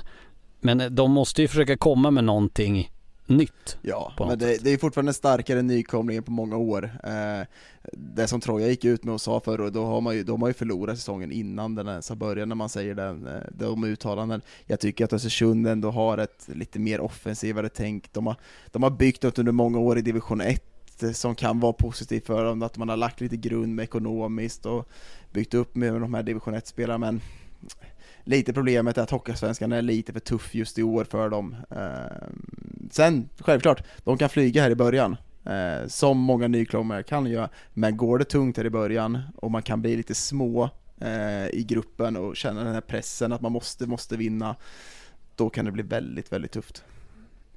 Roger Forsberg var ju tränare i Troja förra säsongen. Han eh, har ju varit en profil i den här ligan eh, och i, även högre upp i många år. En, eh, en skön profil. Men om han då tapp, om man tappar en tränarprofil så kommer det upp en ny Kjell-Åke Andersson som jag, jag pratade i telefon med honom eh, en gång men jag är ju svag för den här människan utan att känna honom. Han har varit alltså i Östersunds IK lika länge som jag har levt. Vilket är en grej som ju, alltså om man inte gillar det då förstår jag inte vart man har fått sin kärlek från till idrott Nej, men, och jag kan känna så här, jag, jag har ingen relation till honom, jag känner honom inte. Jag har hört hans namn genom åren och vet just att det har varit en profil där. Jag tycker det är fint att han får fortsatt förtroende. Jag tror inte att det finns någon, det handlar inte om tränarrollen eh, specifik där, utan de kan inte sannolikt lägga ut en massa mer pengar, ha tre tränare. Det är inte kanske det mest attraktiva laget att ta heller om du skulle kunna välja fritt bland de som är lite högre upp. Så jag tycker det är bra och jag tror att det kan vara något fint med det. Han har support, han har stöd. De har väl knappt festat klart sedan de gick upp i våras. Eh, så han har ju ett grundmurat förtroende. Sen är det en tuff utmaning för honom att, att komma upp i den verkligheten. Det är något helt annat att komma till Hovet och möta Djurgården än det är att åka och möta Kalix borta. Med all och respekt det är. De, de kommer ju ha förtroende Kalix. för den hela säsongen oavsett hur den här säsongen ser ut. Hoppas jag verkligen att de står pall här nu om det skulle gå dåligt, för han ska ju vara kvar oavsett för det han har gjort för klubben och det han kommer göra för klubben också, eh, även fast det skulle vara tungt i år så jag tror att det förtroende finns för honom eh, och han har mandat att lyckas, eller att misslyckas lite under den här säsongen också. Eh, vi utlovade också att snacka en del SHL, vilket gör att eh, vi måste ju hålla det, om vi är väldigt långt in i den här podden. Men, men imorgon när folk lyssnar på det här är det ju dags för SHL-premiär. Jag åker till eh, Skellefteå för att eh, följa Skellefteå mot Malmö. Och eh, vi kan väl allmänt säga att eh, det sägs ju att SHL och Hockeyallsvenskan ska vara bättre än på väldigt, väldigt många år. Och att det alltid ska vara så jämnt och det är så svårt att tippa. I SHL så känns det ju, förutom Malmö som inte har värvat speciellt mycket, så känns det som att alla lag verkligen har gasat. Alltså det- är för mig helt orimligt hur man ska kunna sätta ett tabelltips på den här ligan. Alltså om någon träffar 8 av 14 rätt så har de ju gjort ett mirakel som är större än att vinna drömvinsten på Lotto. Alltså det är helt omöjligt att säga vilket lag som ska vara floppen och vilken som ska vara flippen i den här ligan. Det är därför jag bara är i Hockeyallsvenskan och Fredrik får ta SHL också, så han får, får skit för två tips. Två håll. 28 fel. Nej, jag är till och med, låt mig bara säga en sak. Jag tycker det här med att tippa är det är svårt och det är fullständigt meningslöst. Det, är full, det, enda man är ute efter med det är ju att man ska kunna håna någon i efterhand. Ja. Eh, Vilket man sällan gör för det är väldigt få som kollar upp tipsen och säger så här, "Ah, ah, det, det enda det är någon som är lite snäsig. Åh jag såg ju att det Jo, skulle komma. eller- Nu kan eller- man ju redigera tweetsen också, så det är perfekt. Exakt. Men det. sen kan man ju ha någon elak producent eller redaktör som vi har som gärna dammar upp det där i slutet och säger så här tippade ju ni. Men jag förstår, det är kul att spekulera. Det är, väl, det är så man ska se det. Det är gissningar och spekulationer.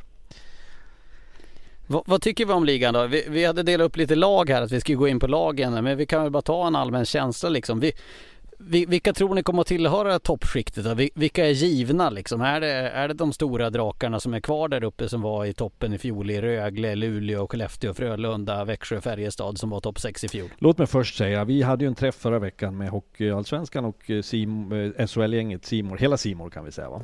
På hockey. Alla hockey, hockeymänniskor hockey, på Simon. ja. Eh, Och vid frukosten så satt vi ju några stycken och spekulerade där, inkluderat då övriga experter eh, kring SHL. Och det är ju vanskligare än någonsin och det är inget jag bara säger. Och det är ju precis som det är på Hockeyallsvenskan. Det är lite fascinerande att båda serierna samma säsong har så, så stora möjligheter att bli eh, någonting annat än vad folk på förhand tror. Eh, sen finns det väl vissa lag man känner borde höra hemma. Jag, jag tänker liksom att man pratar mer övre halva, nedre halva egentligen. Eh, och ser man till, eh, jag tittade på den upptaktsträff eller delar av den som, som SHL hade så, så spretar det ju duktigt och även när tränarna sen då ska göra sina eh, spekulationer kring vilka som vinner och vilka som är etta och så vidare. Så det känns oerhört svårt men någonstans borde det väl vara ett par gäng som jag tycker, om jag börjar, som har varit med och tävla högre upp förut senaste åren. Rögle borde finnas med där uppe. Skellefteå tycker jag ser spännande ut. Färjestad vann förra året, har inte tappat allt. Ja, det är ju bra tapp, men de har Mycket ersatt centra. bra också tycker jag. Har någonstans en kultur, ett ledarskap nu. Ehm, det var tre lag. Luleå. Jag vet inte om det var det deras chans, men jag tycker de har något fint. Nu har jag nämnt fyra lag som jag tänker mig där uppe. Därför är det svårt att tippa. Men det är också en, det är en konsekvens av eh, Ryssland, att det inte kommer spelare. Och man ser ju också Hockeyallsvenskan blir bättre på grund av att inte SHL tar lika mycket spelare från Hockeyallsvenskan. Och det kommer mer spelare. Man tror, eh, det kunde nästan komma ännu mer spelare, lite mer spelare kunde komma tycker jag, för att den, man vill ju ha in ännu mer spets. Om inte rätt eh, lag i Schweiz hade gått upp, då hade det men varit 30 precis, platser till. Liksom. Precis så är det ju. Schweizarna har ju plockat åt sig med sina frang just nu, några som vi hade varit fräcka och haft här. Det ska bli Det kul i det den staden jag bor, jag bor i. Växjö här. Eh, Man snackar mycket om den här Sam Hallam, han har ju ändå varit i, i föreningen under hela Den här Sam SHL-perioden. Hallam, sa du det? Ja, eh, världens bästa tränare i Växjö eh, sägs det ju. Så, eh, så det blir kul att se om, man, om Jörgen kan verkligen ta, anamma det här spelet och allting som de har gjort, Ja. eller om han kommer in med helt nytt spel, om han liksom vänder på ny kula. Kan bli en och- kollision, kan bli en kollision. Ja, för det är ju ändå det jag har haft med Sam, jag har haft han i så många år som tränare och det jag vet med Sam är att han har glasklart för spelarna, så här ska du göra, här ska du spela ut, här är uppspelet, här checkar du. Alla vet precis. Mm. Kommer, är det Evertsson som bestämmer att Jörgen kommer in och på samma kula eller kommer Jörgen in och börjar om på helt nytt? För det är ju en ny era som börjar, så det Ja, det, det tisslas och tasslas och, och lite här på att, banken för att Jönsson ska få effekt som tränare tänker man ju, vill man ju inte, okej hur har ni gjort förut? Nu vill jag vara en sämre kopia. Han vill naturligtvis sätta sin prägel. Så det kommer ju att skilja sig, det kommer det göra.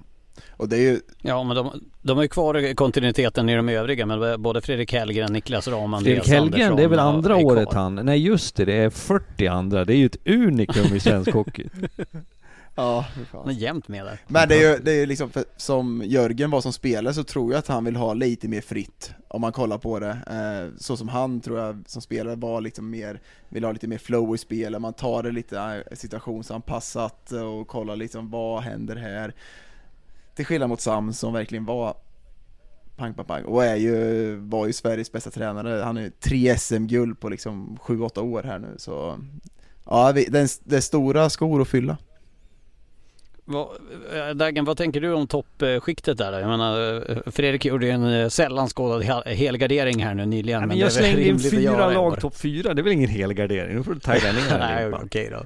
Nej men Skellefteå kommer vara där, det ska bli kul att se om eh, mina gubbar hörde eh, Filip Roos och eh, Linus Karlsson kommer tillbaka Linus också. Karlsson. Nu sägs det att de inte ska göra det, men jag, jag tror Skellefteå kommer vara ett eh, topplag. Eh, jag tror Rögle kommer gå inom serien och vara en maskin med Cam Abbott där och Chris. Eh, de är maskinen, sen kanske det inte kommer räcka till i slutspelet, men de är en riktig seriemaskin och kommer Sen så självklart, Roger Rönnbergs Frölunda kommer också vara, ser också stark ut med Lash i spetsen där. Sen, lite frågan till backsidan där nu, såg jag att eh, Borgman har varit eh, långtidsskadad där också så det, Det är inget bra. Nej, eh, det är det verkligen inte och har en lite, ganska bra toppbackar men eh, lite sämre bredd på backsidan där. De, de var chockerade ju faktiskt lite grann, eller chockerade och chockerade, men Frölunda plockade ju eh, namn som kanske inte varit eh, eh, solklara om man hade förväntat sig att Lukas Nordsäter skulle och Filip Hasa skulle få en, ja Filip Hasa kanske var mer utstakad med tanke på hans, hans ursprung. Men eh, man har ändå gjort, eh, ja men lite som Färjestad där också, man har försökt hitta de här fynden i Hockeyallsvenskan som ska få ett rejält lyft. Mm. Men det är, jag, jag, likt Hockeyallsvenskan så tror jag att det kommer bli en klyfta. Det känns som att det är en klyfta i, hockey, i, i SHL också. Eh, där topplagen kommer vara topplag och det är bottenlagen som kommer vara bottenlag och slåss precis i slutspel där. Och jag är ju jag är svag för Oskarshamn, kommer de, kommer de kunna flyga i år med den truppen de har? Eh, Fröber Fröberg har ju fingertoppskänsla onekligen, men jag, är- jag är väldigt intresserad av botten faktiskt. Det känns som att jag är mer intresserad av botten i SHL än vad jag är i toppen mot vad jag är i Hockeyallsvenskan där toppen tycker jag ser intressant ut. Men, men om jag ska vara svepande på, på den nedre delen så är ju det, Oskarshamn kan man ju sätta frågetecken kring. Eh, just Det är så mycket nytt Ja, där. det är det som är det som talar emot den första linan som var fantastisk förra året. Är det bara en kvar. Man, man, hade, man lyckades pricka rätt på väldigt många positioner. Klarar man det? Ja, man är tveksam. Malmö känner jag inte riktigt att jag vet vad jag har. Eh, och inte heller kanske plockat på sig enbart namn som jag känner wow det här kommer att bli bra. Brynäs har jag sett lite grann under försäsongen, känt lite så här tvivel kring. Linköping gör ju trots allt en satsning nu men de har ju då haft, jag tror att de har sex raka torsk här på försäsongen. Eh, Det har inte sett jättebra ut i Linköping. Nej det har det inte. Men, men där är, som jag uppfattar också Claes Östman tar det med jämnmod på något sätt och kan hantera det och har inte fa, liksom fallit ner i den här att nu ska vi ändra och korrigera utan man tror på det man gör. Så att, men det är väl lag som man kan peta in i frågande, ställa sig frågande till. Ja, ehm, det ska bli kul att se om Malmö hittar någon identitet i år också. Jag tycker att de var så himla tunga att möta där ett tag och de liksom stora, starka, men de har ju egentligen inte bytt ut någonting från fjolårets trupp. Sen så gick de in och visade styrka när det väl behövdes, men det, det känns som att eh, det, det, det kommer krävas lite mer och de, de, måste hitta tillbaka till vad de gjorde som bra när de var framgångsrika. För jag tycker forwardsidan ser tunn ut, jag tycker backsidan ser sådär ut, målvaktssidan också lite Ja, och sen samma med Linköping, det är ju liksom när ska de träffa rätt egentligen? De har ju en fantastisk trupp i år, men det verkar ju inte som... de, de får ju aldrig ihop det, nu, jag har dem högt upp i år, men det känns inte, de får inte riktigt ihop det på något sätt och det är ju något konstigt. Det såg en befriande grej i Expressen igår så, så uttalade sig Claes Östman om Linus Hultström att eh, eh, han har varit han har varit dålig på försäsongen. Fantenberg hade varit bra, eh, Hultström har varit dålig. Så oj, report om det var Johan Svensson eller vad det var som sa, det var liksom rakt och ärligt. Ja, men han har varit som lag, han har varit dålig. Eh, och dålig med puck, det han ska vara bra på. Jag har sett någon match och tycker också att han, han har varit det. Och då blir jag lite så fascinerad, för då ställer sig folk frågande, hur kan man säga det? Ja men det är väl inget konstigt. Som tränare måste ju vara ärlig. Det blir ju patetiskt om man ska hålla på och linda in det. Vi pratar människor som tjänar flera hundratusen i månaden. Det har inte varit tillräckligt bra. Det var inte med något elakt uppsåt. Det var fakta. Man säger vad man kan. Så den ärligheten tror jag är bra om man har i Linköping. Att man vågar fejsa varandra så att det kan bli bättre. Eh, bara ett instick här med tanke på att jag ska göra Malmö på lördag så har jag ju eh, spenderat ganska mycket tid med att läsa på om, eh, om Malmö. Men om man kollar på det här laget, de har ju, om jag inte räknar helt galet, så 17 spelare med utgående kontrakt i Malmö där det känns som att eh, nya sportchefen här då vill, vill bygga någonting för framtiden, hitta liksom en ny väg för Malmö framåt efter Patrik Sylvegård när Björn Liljander kommer in i, i det här Malmö. Men det är ganska många spelare om en Malmö startade säsongen väldigt bra i fjol. De spelade ju faktiskt en ganska fin hockey i början när Carl Söderberg flög och, och det kändes som att man hade hittat någonting i Malmö. Efter en hås, det var många som tippade Malmö högt i tabellen. Så känns det ju lite grann som att får de då ihop det här med att de har en enorm kontinuitet som inget lag kan matcha och med kontinuitet menar jag att de inte har värvat någonting för de har ju värvat, ja det är Vesalainen och några till med, med eh, Lukas Wernbloom som har kommit in. Men det kan ju också bli någonting att i den kontinuiteten att de har längre fram och får det här startskottet som gör att de slipper skiten från början och att de då helt plötsligt är lite längre fram.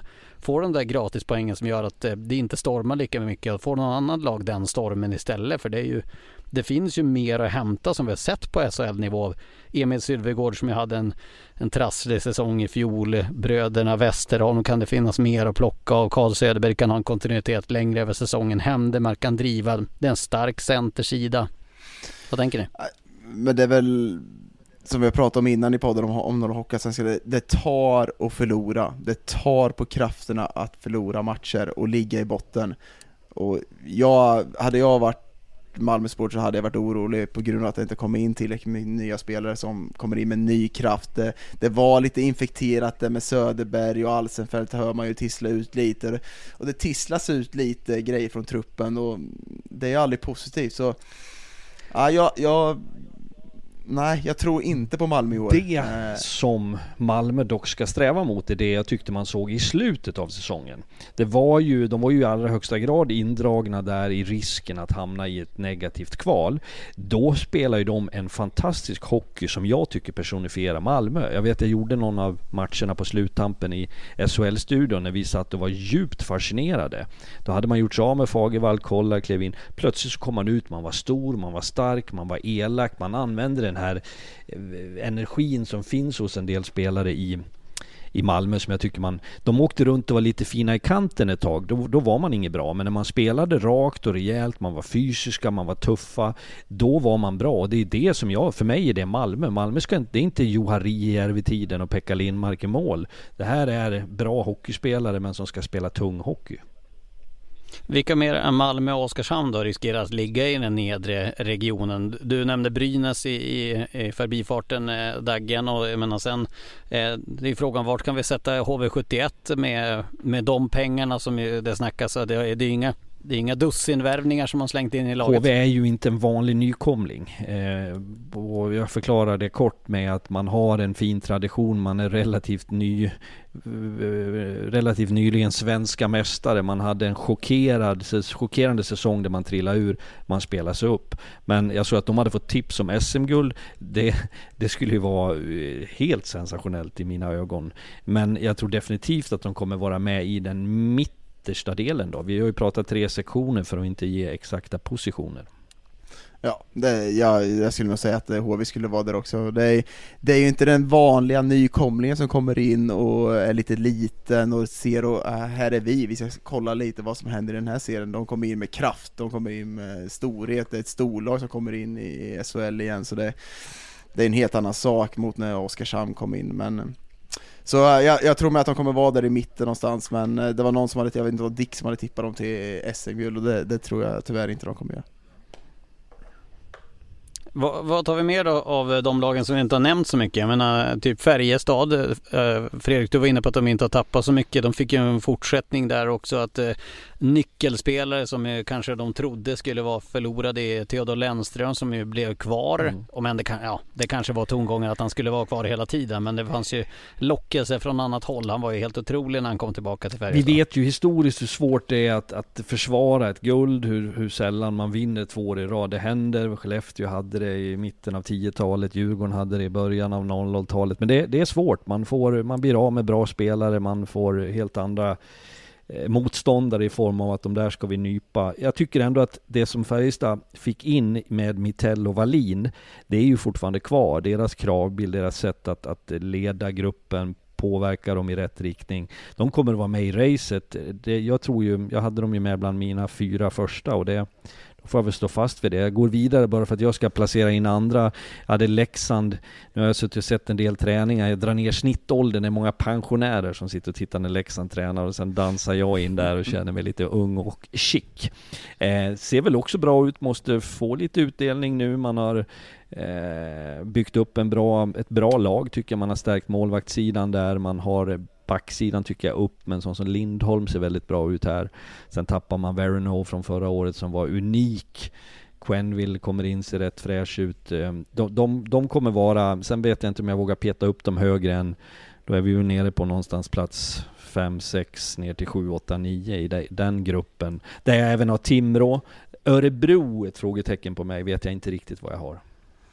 Ja, jag, jag är också lite frågande till Örebro, vart liksom de, de är också lite offensiva framåt och Bromé kommer tillbaka, kommer ju vara en fantastisk spelare, men eh, Färjestad där, ja, det, man märker ju att det har kostat att förlänga de här kontrakten, det har kostat för dem, eh, deras kontrakt blir dyrare och de har fått värva på kanske lite allsvensk nivå, det ska bli kul att se Björke, jag har ju sett på försången, han öser ju in även i SHL och...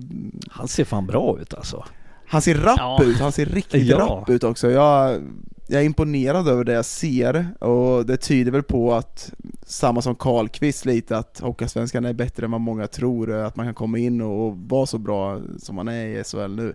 Men det, jag, är ju, jag är såklart lite färgad med Björka, det ska bli kul att se honom eh, i den här miljön i Färjestad, och jag vet hur mycket han brinner för, för Färjestad också och vill att det här ska vara bra liksom. Så...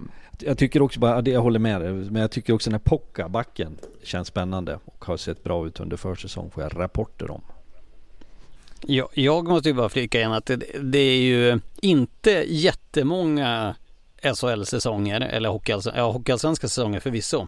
Men det är typ så att Timrå var ett av de lagen som man snackar mest om på den här försäsongen. Förståeligt förvisso med Dahlén in med Anton Lander, Emil Pettersson, Vedin och, och så vidare. Eh, köper ni håsen kring Timrå? Offensivt Både ja. Exakt, offensivt ja. Målvaktssidan, jag trodde verkligen att de skulle ta in en, en första målvakt. Eh, de tar in Rautio som inte har varit Eh, har kanske haft sin storhetstid bakom sig lite, eh, kommer in nu och ska vara med Jakob Johansson, jag vet inte riktigt vem av dem som ska ta första spaden så eh, Offensivt fantastiskt med alla de här eh, kreativa spelarna, men backsidan och målvaktssidan ställer jag mig väldigt frågande till. Och jag, jag tror ju att man, för att gå långt i SHL, likt svenska så är defensiven det man måste lägga krut på, men sen de kan ju göra 5-6 mål framåt vilken match som helst med den här offensiven.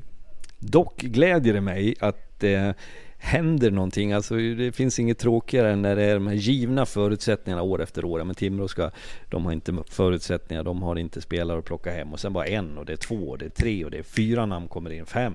Och så wow, då är man med i snacket. Det är ju uppfriskande och eh, intressant att följa upp vad man kan göra det som jag har noterat av, av försäsongsmatcher som jag har sett och, och med tanke på att det, den enda matchen jag kommenterar var, var Timrå och Leksand och då tycker jag Nick Halloran som var i Örebro förra säsongen ser ju ruskigt pigg ut. Han eh, tror jag kan bli hur bra som helst i, i rätt miljö i de här toppkedjorna. Sebastian Hartman fick spela landslagshockey om än det var i slutet när vissa lag fortfarande spelar som kan ta ett jättekliv och äh, jag tycker att eh, Eh, eh, okej, okay. alltså, det är samma frågetecken som alla säger med målvaktsfrågan och, och, att de måste ha in fler backar med tanke på att de har sex seniorbackar.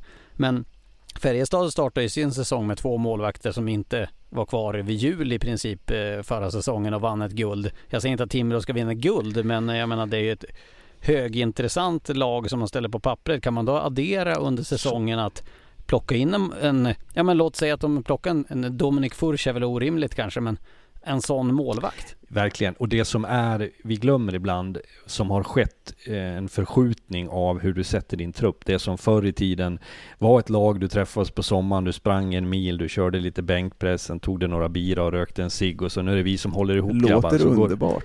Går, ja, ja, Karlskoga 2007, nej men, nej men liksom lite raljant så, så, så mer. Det har ju förändrats och de trupper man ser idag eh, kommer ju vara, vi pratade om det på Hockeyallsvenskan också, du tar ju in under resan resans gång så upptäcker du behov. Risken med det kan ju vara, jag tycker nämligen ur ett tränares synvinkel att du vill börja bygga, sätta spelet, skapa moralen i gruppen, fördela rollerna. Så fort det kliver in en ny person så rubbas ju det eh, ganska rejält. Så att det finns risker med det också, att du förköper dig. Men som eh, konstaterande till vad du sa Lars, naturligtvis är det så. Skulle Timrå känna att det här håller inte, då kommer man att göra någonting. Sen är ju frågan, vad, är, vad finns det för marknad då? Men hur bra är Norrlandslagen på att samla in pengar, supporterpengar? Det smäller ju bara i kassan. Det är ju supporterpeng på supporterpeng, Björklöven, Timrå, det, ja. det, det, måste vara ett enormt... Det är Bra enorm... elpriser här Precis, uppe där. kan lägga pengar på swishen istället för på elräkningarna. Är det zon 4 i Växjö här nere? Det är zon 1 där uppe, det är därför det kan... För det, det, det smäller ju bara till när de ska ha, det är ju jag, härligt jag att se. Jag ska förklara för de som inte ser oss nu, för det gör man ju inte, men jag ser ju er, och jag ser att zon 1 eh, har så mycket lampor och spottar på just nu i Umeå och det kostar nada. Daggen ser jag inte, jag ser ett värmeljus som börjar ta slut nere i högra kanten, han har filt på sig. Själv sitter jag i zon, om det är två eller tre vet jag inte, men jag tror inte, det är i alla fall inte dyraste. Ja, vi sover, det är vi inte ens att du inte vet vilken zon du är i. För att det ska bli varmt. Ja, vi, vi, kör ju på tvn här när man åker hemifrån bara för att, nej. Jag måste bara flika in här med den här elfrågan också. Eh, bara för att eh, jag som är född i Norrland och växt upp i Norrland och vi har eh, supportat Sverige med el hela, eh, hela vår livstid. Eh, och eh, trä och lite sånt. Nej, jag ska men, men, men någonting som folk glömmer bort i det här. Är det någonting som Norrlandslagen har haft som har kostat alla år Kolla vad resorna är för Norrlandslagen kontra ett lag som bor i Småland eller ett lag som bor ja, men i Stockholmsområdet. Så kan jag garantera att eh, den där vinsten på elpriserna den äts upp ganska snabbt i resekostnader. Det blir 50-50 där. Jag, jag, jag tar nog resorna hellre ner priserna just nu ändå. Så.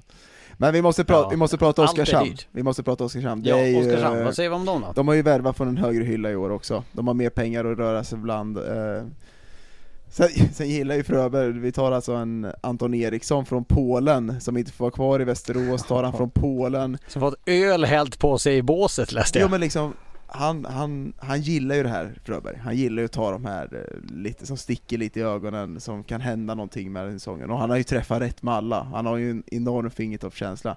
Men kommer de kunna flyga i år? Det är det som är frågan. De, Filander är ju otroligt skicklig, de har ett klart spel hela tiden, men de tappar ju otroligt bra spelare här det ska bli kul också att se om liksom, de, de har ju ett sånt jäkla tryck på publik, och när, under pandemin så var det ju åtta personer där som höll igång hela tiden, så jag, ja, jag tror ju tyvärr att det är slut på storhetstiden i Västerås, tyvärr dock. Västerås? Västerås? Nej förlåt, jag blandar ihop. Oskarshamn. jag ska bara tillägga ja. där att, att eh, en som jag är lite nyfiken att se där som vi såg på hyfsat nära håll förra säsongen var ju, är ju Miles Powell. Ehm, och jag tycker alltid rent generellt att se spelare som har varit i allsvensk miljö som hamnar i SHL. Vad kan man uträtta? Vi har ju sett storheten i dem i en viss roll med ett visst förtroende. Hur eh, hamnar de och landar de i SHL och vad kan man få ut av dem? Patrik Karlqvist var väl det optimala exemplet förra året. Ja, han gjorde det rätt bra. Fredrik Olofsson får vi säga gjorde det rätt bra också med tanke på han var, han var ju så bra även året innan. Det första året som han kom till Oskarshamn och i, i fjol var han väl ja, topp fem i ligan vågar jag säga att Fredrik Olofsson var. På det spåret så, tänkte jag följa upp med Skellefteå har, har ju byggt en trend och varit bra på det där och plocka från Hockeyallsvenskan. Jag menar fått bra bang for the buck på Filip Karlsson som du var inne på. Um, och uh, Linus Karlsson, nu, nu tänkte jag ändra dig bara att Nu börjar det bli sent grabbar. Ja det är sent. Linus Karlsson, ursäkta. Nej men Max Lindholm är intressant att se vad han kan göra. Jag menar, han hade det ju motigt i Örebro när han gick dit. Han var alldeles lysande under stunder i Hockeyallsvenskan i fjol. Under stunder kanske ligans bästa spelare. Ska komma in i Skellefteå där han ska få ett större ansvar. Vad, kan vi förvänta oss att det blir samma resa som för Linus Karlsson? Sitter vi och pekar ja, men, på varandra? Ja, jag, jag, det ingen ja, vi, vi är båda trötta nu.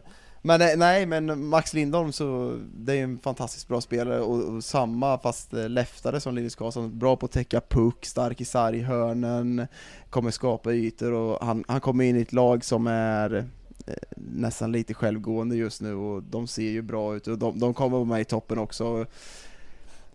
För mig så är de storfavoriter i, i mitt huvud. Jag tror att de, det kommer bli ett SM-guld i Skellefteå i år eh, med det som har byggts upp och det kommer ju tas in lite mer spelare också. Men det är ju det ska bli kul att se Max i den här miljön också, där jag tycker att han väljer, för jag tror att han hade mycket lag att välja på också, och sen väljer han Skellefteå och det, det är ett kanonval, för han ser ju också de här Linus Karlsson, Filip Roos, vilken utveckling de har fått, och det kan både bli jackpot för Max och för Skellefteå. Verkligen. Skellefteå är värd all respekt. Tycker också att Robban Olsson där i spetsen med sina kollegor gör ett väldigt gediget jobb i att vara konsekventa i sitt sätt att spela på. Hela kulturen och miljön som Skellefteå haft över tid eh, har varit bra eh, och nu kanske de ska vara absolut som bäst då. Vi får se. Med det så säger jag att energin börjar att tryta och det misstänker jag för er lyssnare också. Vi har en vecka till seriepremiär i Hockeyallsvenskan. Vi ser fram emot det. SHL drar igång imorgon lördag. Det har ingen av er som lyssnar på det här missat. Det är jag helt övertygad om. Härligt att se det med 14.30 starttid då på eh, TV4 och Simor för SHL-studion. Hockeyallsvenska upptaktsträff måndag 13.00 där eh, jag och Fredrik kommer att eh, hålla i skutan och Daggen kommer att se från eh, toaletten på Swedbank i, i Växjö. Mest roligt. Jag brukar alltid sätta mig vid ett på måndagar. då, har du zonat ut, då har du gjort din arbetsdag. Äh, vi, vi, jobbar också med cross promotion. Notera också om ni har missat nyhetsuppdateringen så kan du även se NFL, amerikansk fotboll på Simon nu också. Det kan vi nyttja. Det blir våra chefer glada att vi gör lite cross promotion. Men det får ni inte missa! Utöver det, grabbar, en vecka till seriestart. Hur laddade är ni? Sista ordet. Fredrik börjar, sen Daggen, sen Runde Orimligt taggad. Jag får tala om för mig själv att gå ner i varv, slappna av. Det är fortsatt en vecka kvar. Men jag ser verkligen fram emot det. Det, det var lite höstruskigt väder. Eh, man märker att folk i min bekantskapskrets som är lika hockeytokiga som jag är, att det, det ligger någonting i luften just nu. Så det här, SHL från lördag och sen bara kör vi. Ja, nej men det, nu är det dags. Nu har jag kollat tillräckligt många träningsmatcher. Nu, nu får vi pumpa lite adrenalin, adrenalin i kroppen och få börja med Hovet.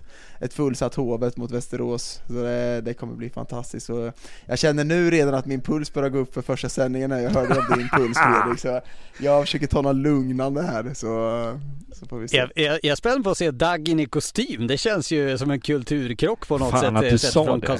Jag trodde vi skulle lura han att han skulle komma i värmeställ ställe. Jag var faktiskt och provade ut en fin kostym igår så jag, vi får se om den passar. Så vi se. Oj.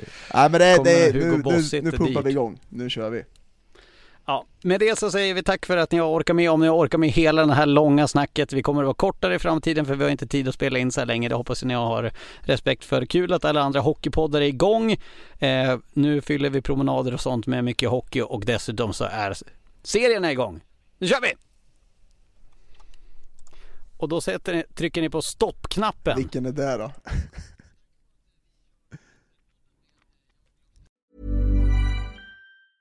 Planning for your next trip?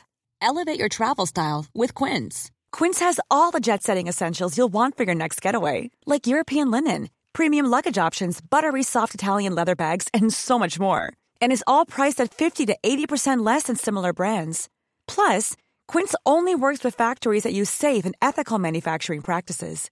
Pack your bags with high-quality essentials you'll be wearing for vacations to come with Quince. Go to quince.com/pack for free shipping and 365-day returns. Mom deserves the best, and there's no better place to shop for Mother's Day than Whole Foods Market. They're your destination for unbeatable savings, from premium gifts to show-stopping flowers and irresistible desserts. Start by saving 33% with Prime on all body care and candles. Then get a 15-stem bunch of tulips for just $9.99 each with Prime. Round out Mom's menu with festive rosé, irresistible berry chantilly cake, and more special treats. Come celebrate Mother's Day at Whole Foods Market.